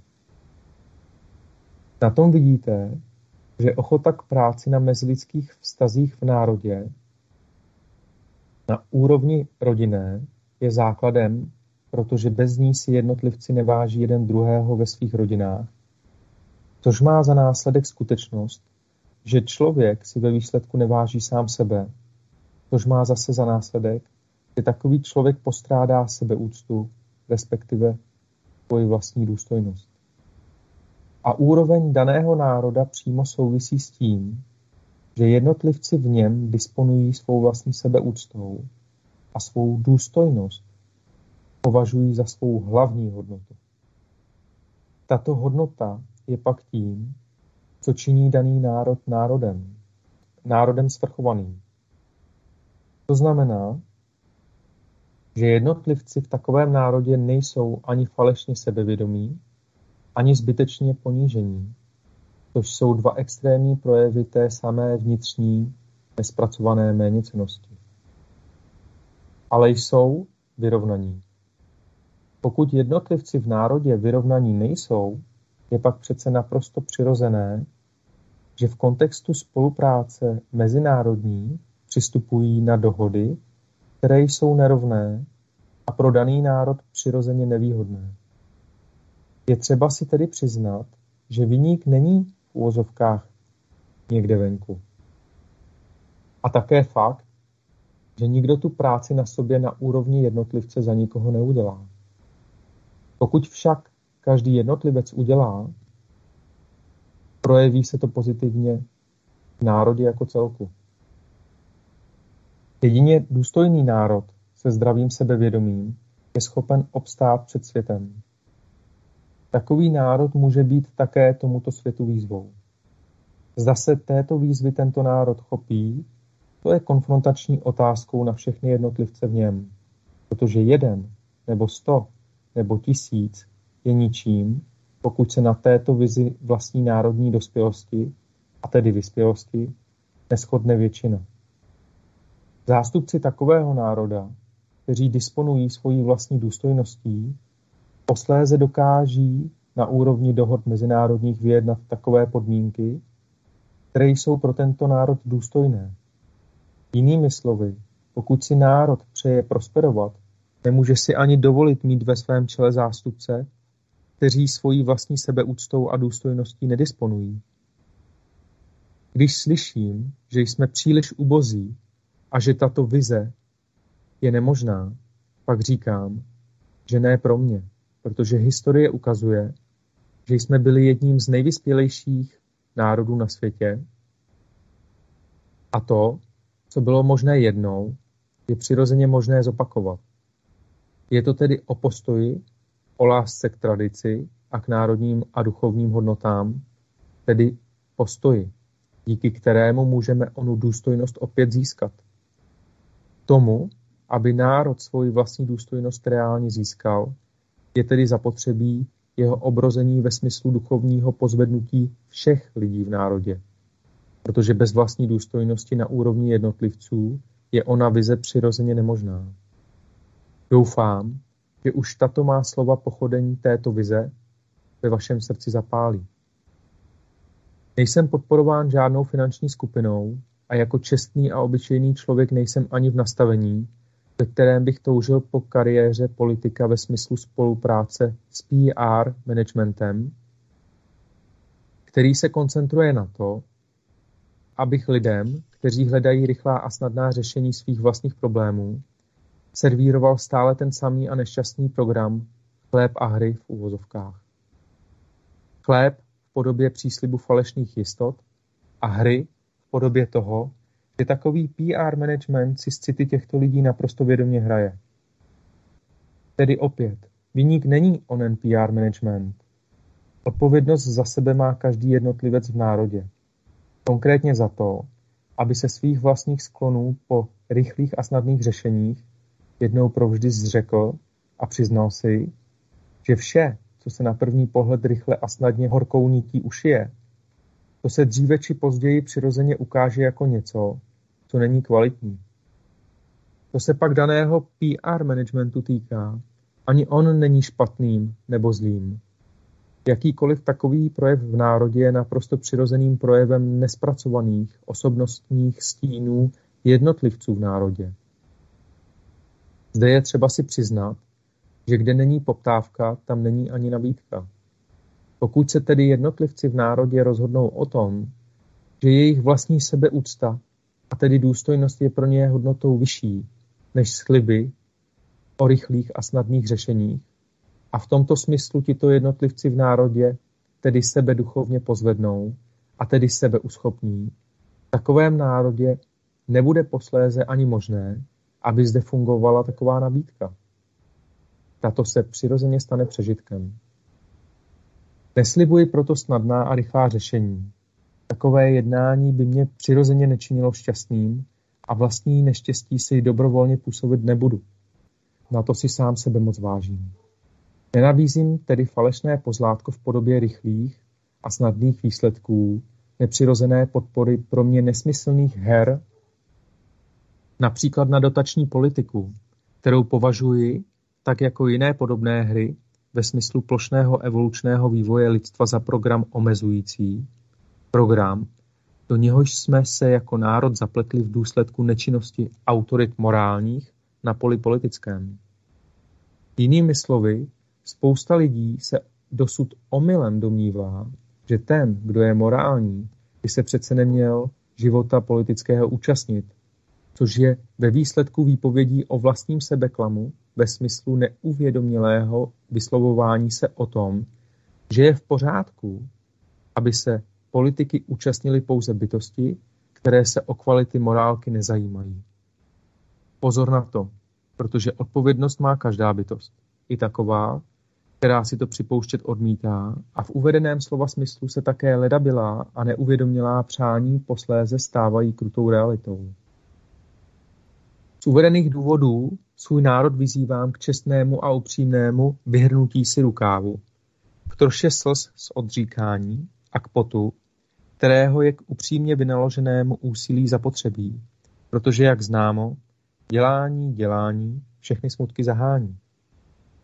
Odměnou za podílení se na vizi soustavně dobře vykonávané práce, to je takové, která sleduje zájmy celku na místo zájmu osobních, protože opak má ve výsledku za následek stav společenského pekla, ať je nám všem potěšení z vlastní bdělosti a střízlivosti, tedy vlastností, se kterými v psychologickém slova smyslu přímo souvisí šťastnější životní prostředí.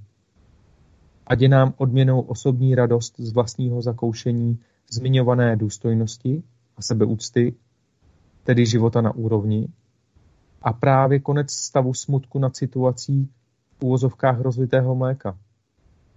Proto se vždy ptám, zda pláč a dohady o předchozích křivdách reálně ono rozlité mléko řeší, anebo je reálně řeší někdo, kdo se pláče a dohad, zatímco ostatní pláčou a dohadují se, zříká, jde a reálně toto mléko vytírá, jde a reálně se o krávu stará. Opakuji, že ke všemu uvedenému je však zapotřebí v sobě uznat, že na první pohled snadná a pohodlná cesta není vždy ta správná. Vím, že vše je o lidech a pokud je dobrá vůle, možné jsou také zázraky. Pokud jste tedy člověkem dobré vůle, připojte se prosím k naší vizi i vy. Víc hlav, víc ví, protože všechny tvůrčí podněty mohou být obrovským přínosem pro nás, pro všechny. Děkuji za vaši drahocenou pozornost a za možnost vedení tolik potřebného dialogu. Krásný den. Láskou a úctou, ať všechny bytosti uskuteční stav Buddha, umír láska, Buddha Maitreya. Já vám moc děkuji, Lumíre. Hm. Doplním k tomu, přijde mi, že vy vlastně nabádáte k tomu, abychom byli důstojní a převzali odpovědnost za sebe, svá slova i své pohnutky. K tomu mě napadá hned e, další otázka. Jestli je to tedy to, co vás odlišuje od ostatních kandidátů, je, a taková podotázka ještě, e, je toto již zmiňované znakem Budhy? Že nabádá k této odpovědnosti tedy. Děkuji moc, Míšo. Co se týká toho, té odpovědnosti, um, já mám za toho, že vlastně to není nic nepřirozeného, je to vlastně přirozené být odpovědný. Že ten evoluční vývoj je o převzetí odpovědnosti, jak už jsme se bavili v kontextu toho poznání Budhy, o převzetím odpovědnosti za naši realitu, kterou tvoříme, za naši tvůrčí realitu, kterou tvoříme, protože, jak říká náš dnešní patron, o, vznešený Buddha Shakyamuni, zvaný Gautama, tak jste výsledkem vaší karmy, vy jste výslednící té karmy. Jako uvědomit si, ono zdánlivě,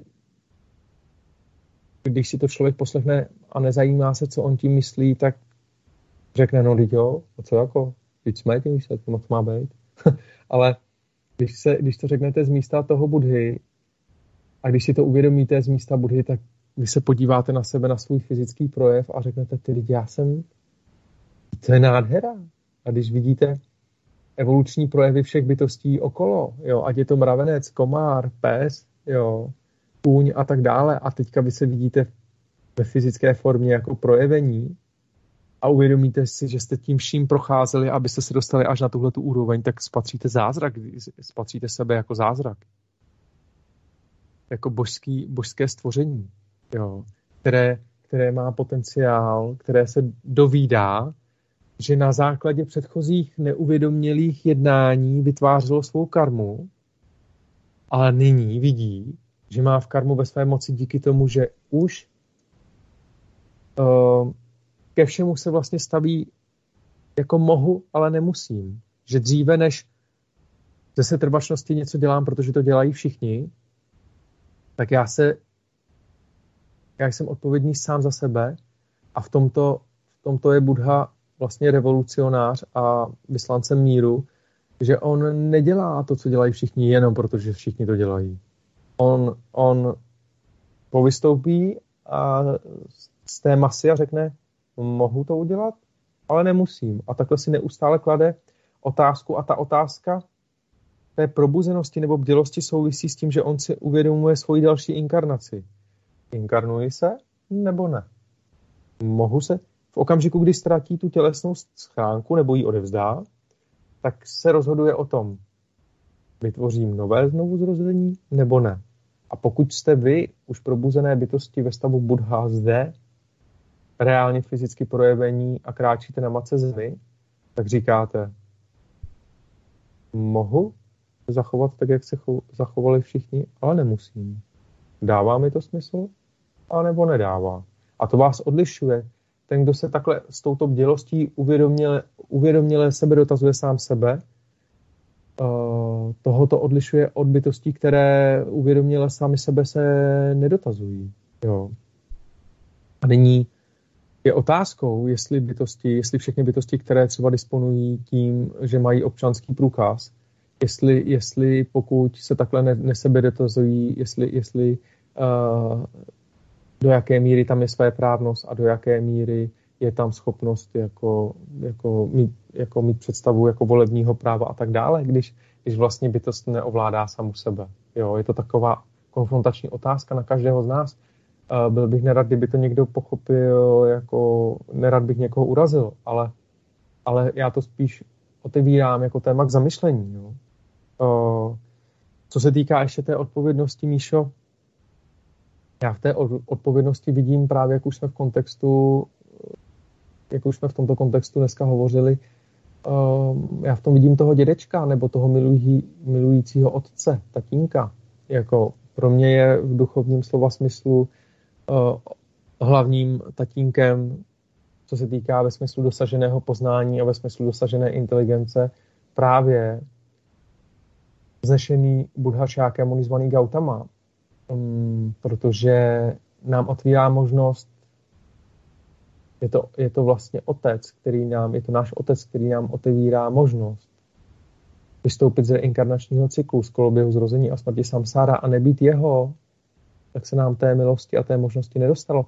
A tato jeho láska a to, že měl ochotu k nám hovořit o svém poznání a sdílet ho s námi, přesto, že se setkával Eh, třeba s odporem a ze zlostí a ze zlobou, tak tato láska tohoto otce, takto velikého otce je přece něčím, eh, před čím se nedá nic jiného, než se sklonit. Jo? A eh, já právě tu odpovědnost, já právě v té odpovědnosti vidím tu lásku toho otce, který si uvědomuje, že pokud um, nedá bytostem poučení, anebo jim neřekne to, co jim říct může, to, co se sám dozvěděl, jako ten předek, který se to dozvěděl před námi, tak vlastně, tak vlastně, kdyby on to neřekl, tak by tím se vyslovil, že mu na ostatních bytostech nezáleží a mohl by klidně mlčet a nechat si to poznání pro sebe, jako někteří budhové to poznání mají, ale, ale nechávají si ho pro sebe, protože vlastně mm, nechtějí čelit tom, té zlobě a odporu a té nenávisti těch bytostí, které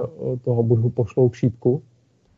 Ale, ale mm, na příkladu toho Gautami vlastně je vidět, že není vůbec pravda, že ten, kdo ví, tak mlčí, protože on kdyby mlčel, tak uh, my bychom se nemohli o tom, co se on dozvěděl, anebo co uskutečnil a to, čemu porozuměl, dneska by nebylo možné, abychom se o tom bavili. Jo? Tak, a tohle já vnímám jako největší zázrak vůbec. Jako jo.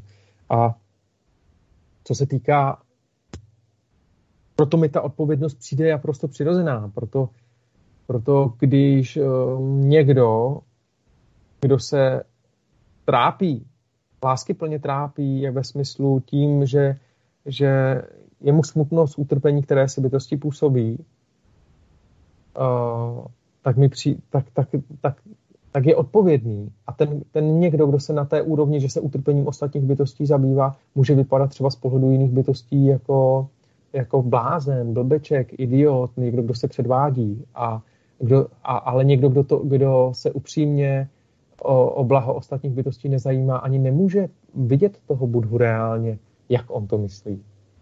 Jo. To může myslet, to, nebo to může vidět pouze někdo, kdo toho budhu vidí nezaujatě. A to může být jenom Budha. Zase, opět, to už může být pouze probuzená bytost, ne neprobuzená. A co se týká um, té vaší otázky v kontextu ostatních kandidátů, tak uh, já nemůžu říct, že by, že by se dalo dogmaticky tvrdit, um, že, že všechny bytosti jsou jako nějak třeba neuvědomilé a mě, mě od nich uh, odděluje to, že vyzývám k nějaké odpovědnosti a já jsem proto jako mezi nimi jako zá, záře. Já jenom řeknu to, že, že ne všichni ne, jako jsou v situaci, že nesledují duchovní, duchovní kontext a nebudu říkat zatím s kým a jak a o čem, jsme komunikovali, ale, ale, ale ne, všechny, ne, všechny, ne všichni prezidentští kandidáti jsou ponoření třeba do hmoty. Mně jenom vadí taková povrchnost, jak třeba už jsem zmínil, třeba server koho nevolit, eh, když eh, mě, když z celého rozhovoru, který se se mnou udělala eh, a který je dostupný na stránkách srdcenahrad.cz, uh, server nebo autor toho článku na tom serveru vytáhne jenom to, jenom něco, a nebo, nebo z mého facebookového profilu vytáhne jenom jednu věc, že já jsem něco sdílel a proto jsem proruský a to označí červeně a dá mě nakonec, dá mě nakonec toho seznamu těch kandidátů. A nahoru udělá, vystrojí jiné kandidáty, tak eh, na mě to působí jako extremismus a na mě to působí jako, eh, že pár řádků dám někomu, někomu dám hodně, ale když bych jednal takhle já, tak si můžu třeba založit server, který by se jmenoval Koho volit. Tam bych dal na první místo sebe. Nebo lidé, ten PR management, který bych měl kolem sebe, by dal na první místo mě. A dám například uh, jiného kandidáta, třeba vojáka, například, by dal na poslední místo eh, a do, červe, do čer, červeně by napsal um, voják nepřemýšlí a plní jenom rozkazy, což je nebezpečné ve vůči roli uh, uh, ve vůči roli jako ve smyslu osobnosti národa jako, jako prezidenta například. A kdo ví, kdo mu ty třeba vojenské rozkazy zadává například. Jo. Ale, ale já bych si to v životě nemohl dovolit, pokud bych eh, toho kandidáta mu nenabídl otevřené srdce a nechtěl bych s ním komunikovat a nechtěl bych ho poznat osobně. Jo, takže mm, já to obrození toho našeho národa vnímám tak, že mi to přijde taková trošku jako ten postoj takový, kdo vyhrává a kdo vede a kolik má kdo podpisů, mi přijde takový jako prvoplánový a ani ne až tak podstatný jako to postupné evoluční vyvíjení se a probouzení se, protože já vnímám eh, jako, jako favority v té, jako, jako favority ve smyslu evolučního vývoje takové, takové kandidáty, kterým ani nejde tak o to, aby se tam dostali a vyhráli, jako spíš prospět bytostem ostatním a nejde jim tedy o to, aby mm, ekonomicky tomu jejich PR managementu Tedy nejde o to, aby ekonomicky jako z toho nějak vytěžili ty bytosti, které na tom participují a podílejí se, ale jde o sociální rozměr. A ten sociální a ty bytosti, které mají sociální rozměr, se eh, poznáte tak, že v podstatě říkají, mě je jedno, jestli se tam dostanu nebo ne. Nám jde o to, kdo s námi chce spolupracovat na, na vizi v širším kontextu. V kontextu probuzení se našeho národa, v kontextu probuzení se celého světa. A tyto bytosti tam existují, o spolupráci uvažují a tím, že tu spolupráci komunikují, to také dávají najevo. A bylo by dobré si uvědomit, že eh, to, to vlastně bylo, bylo i pointou toho, co jsem četl před chvílí, bylo by dobré si uvědomit, že nějaký PR management, který je zaměřený pouze na zisk a na výdělek, to nikdy nemůže myslet uh, se všemi lidmi, ať už v národě, tak na celé planetě dobře, protože uh, pokud jde o, o bytosti, které sledují, sledují pouze zisky a obchodní zájmy, tak to jsou bytosti, které teprve mm, budou pomalinku pozvolna objevovat budhovo poznání a n- n- přijde jim uh, čím hlouběji v tom poznání budou jim přijde nadbytečné se věnovat něčemu, čemu se třeba v čem vidí třeba smysl nyní. A já bych byl nerad, aby to bylo chápáno jako výsměch nebo pohrdání, to vůbec ne. Eh, já jsem sám těmito evolučními fázemi a etapami procházel, proto tomu rozumím. Tak nevím, jestli jsem odpověděl, Míšo. Ano, moc vám děkuji. A vy jste mi odpověděl přímo čas, protože čas už se nám chýlí ke konci, přátelé, a než se vzájemně rozloučíme, tak ještě zmíním naše hlavní texty, které vznikly s naší kandidaturou a najdete je, jak už jste zmínili vy, na našich stránkách www.srdcenahrad.cz a jde tedy o oslovení národa, oslovení dílčích zájmových skupin a rozhovor Lumíra Lásky s tiskovou mluvčí kanceláře na prezidenta Míšou Menaříkovou, tedy se mnou. A chtěla bych poděkovat posluchačům za vaši pozornost. Děkuji za váš čas, pane prezidente. Děkuji za vaše odpovědi, že se o nás zajímáte, že si vy sám vyhrnete rukávy a obyčejně pracujete pro to, abyste nám ukázal, že je to možné. A také děkuji i vám, Katko, za váš čas, za vaše otázky a podněty a těším se s vámi na dalším setkáním zde ve studiu. Já děkuji. Pardon, pardon. Já tak děkuji. Teda pardon, Kačko, jestli jste už skončila. ano. Uh, já také moc děkuji, uh, jak vám, Kačko, tak vám, Míšo. Uh, tak vám, vážení posluchači, za vaši drahocenou pozornost, protože vlastně veškerá aktivita, která se věnuje prohlubování duchovního poznání, se potom odráží v realitě, v kontextu transformace celého světa. Takže tohle, co se tady teďka děje, je obrovská věc, je to nádherná, obrovská věc, větší, než si i já sám připouštím. Už jenom to, že Buddha oficiálně kandidoval na prezidenta v jednom ze států na planetě Matka Zem, je celosvětový precedent, precedens. A to je obrovská sláva um, a obrovská radost. A já zvu všechny bytosti dobré vůle ke spolupodílení se na této radosti a ke spolupodílení se na možnosti učení se a práce, protože vzpomeňme si na to, když jsme byli děti, jak jsme byli radostní, když jsme se učili různých svých projevů, ať už schůze a tak dále a z objevování. Pojďme nyní si tuhle radost připomenout a hostěme se jí, odložme představu toho, že už všechno víme a známe a ponořme se do objevování dosud nepoznaného. Mějte se moc krásně. Děkuji, to bylo krásné. Tak já se s vámi taky loučím a krásný večer přeji. Ahoj. Naschledanou.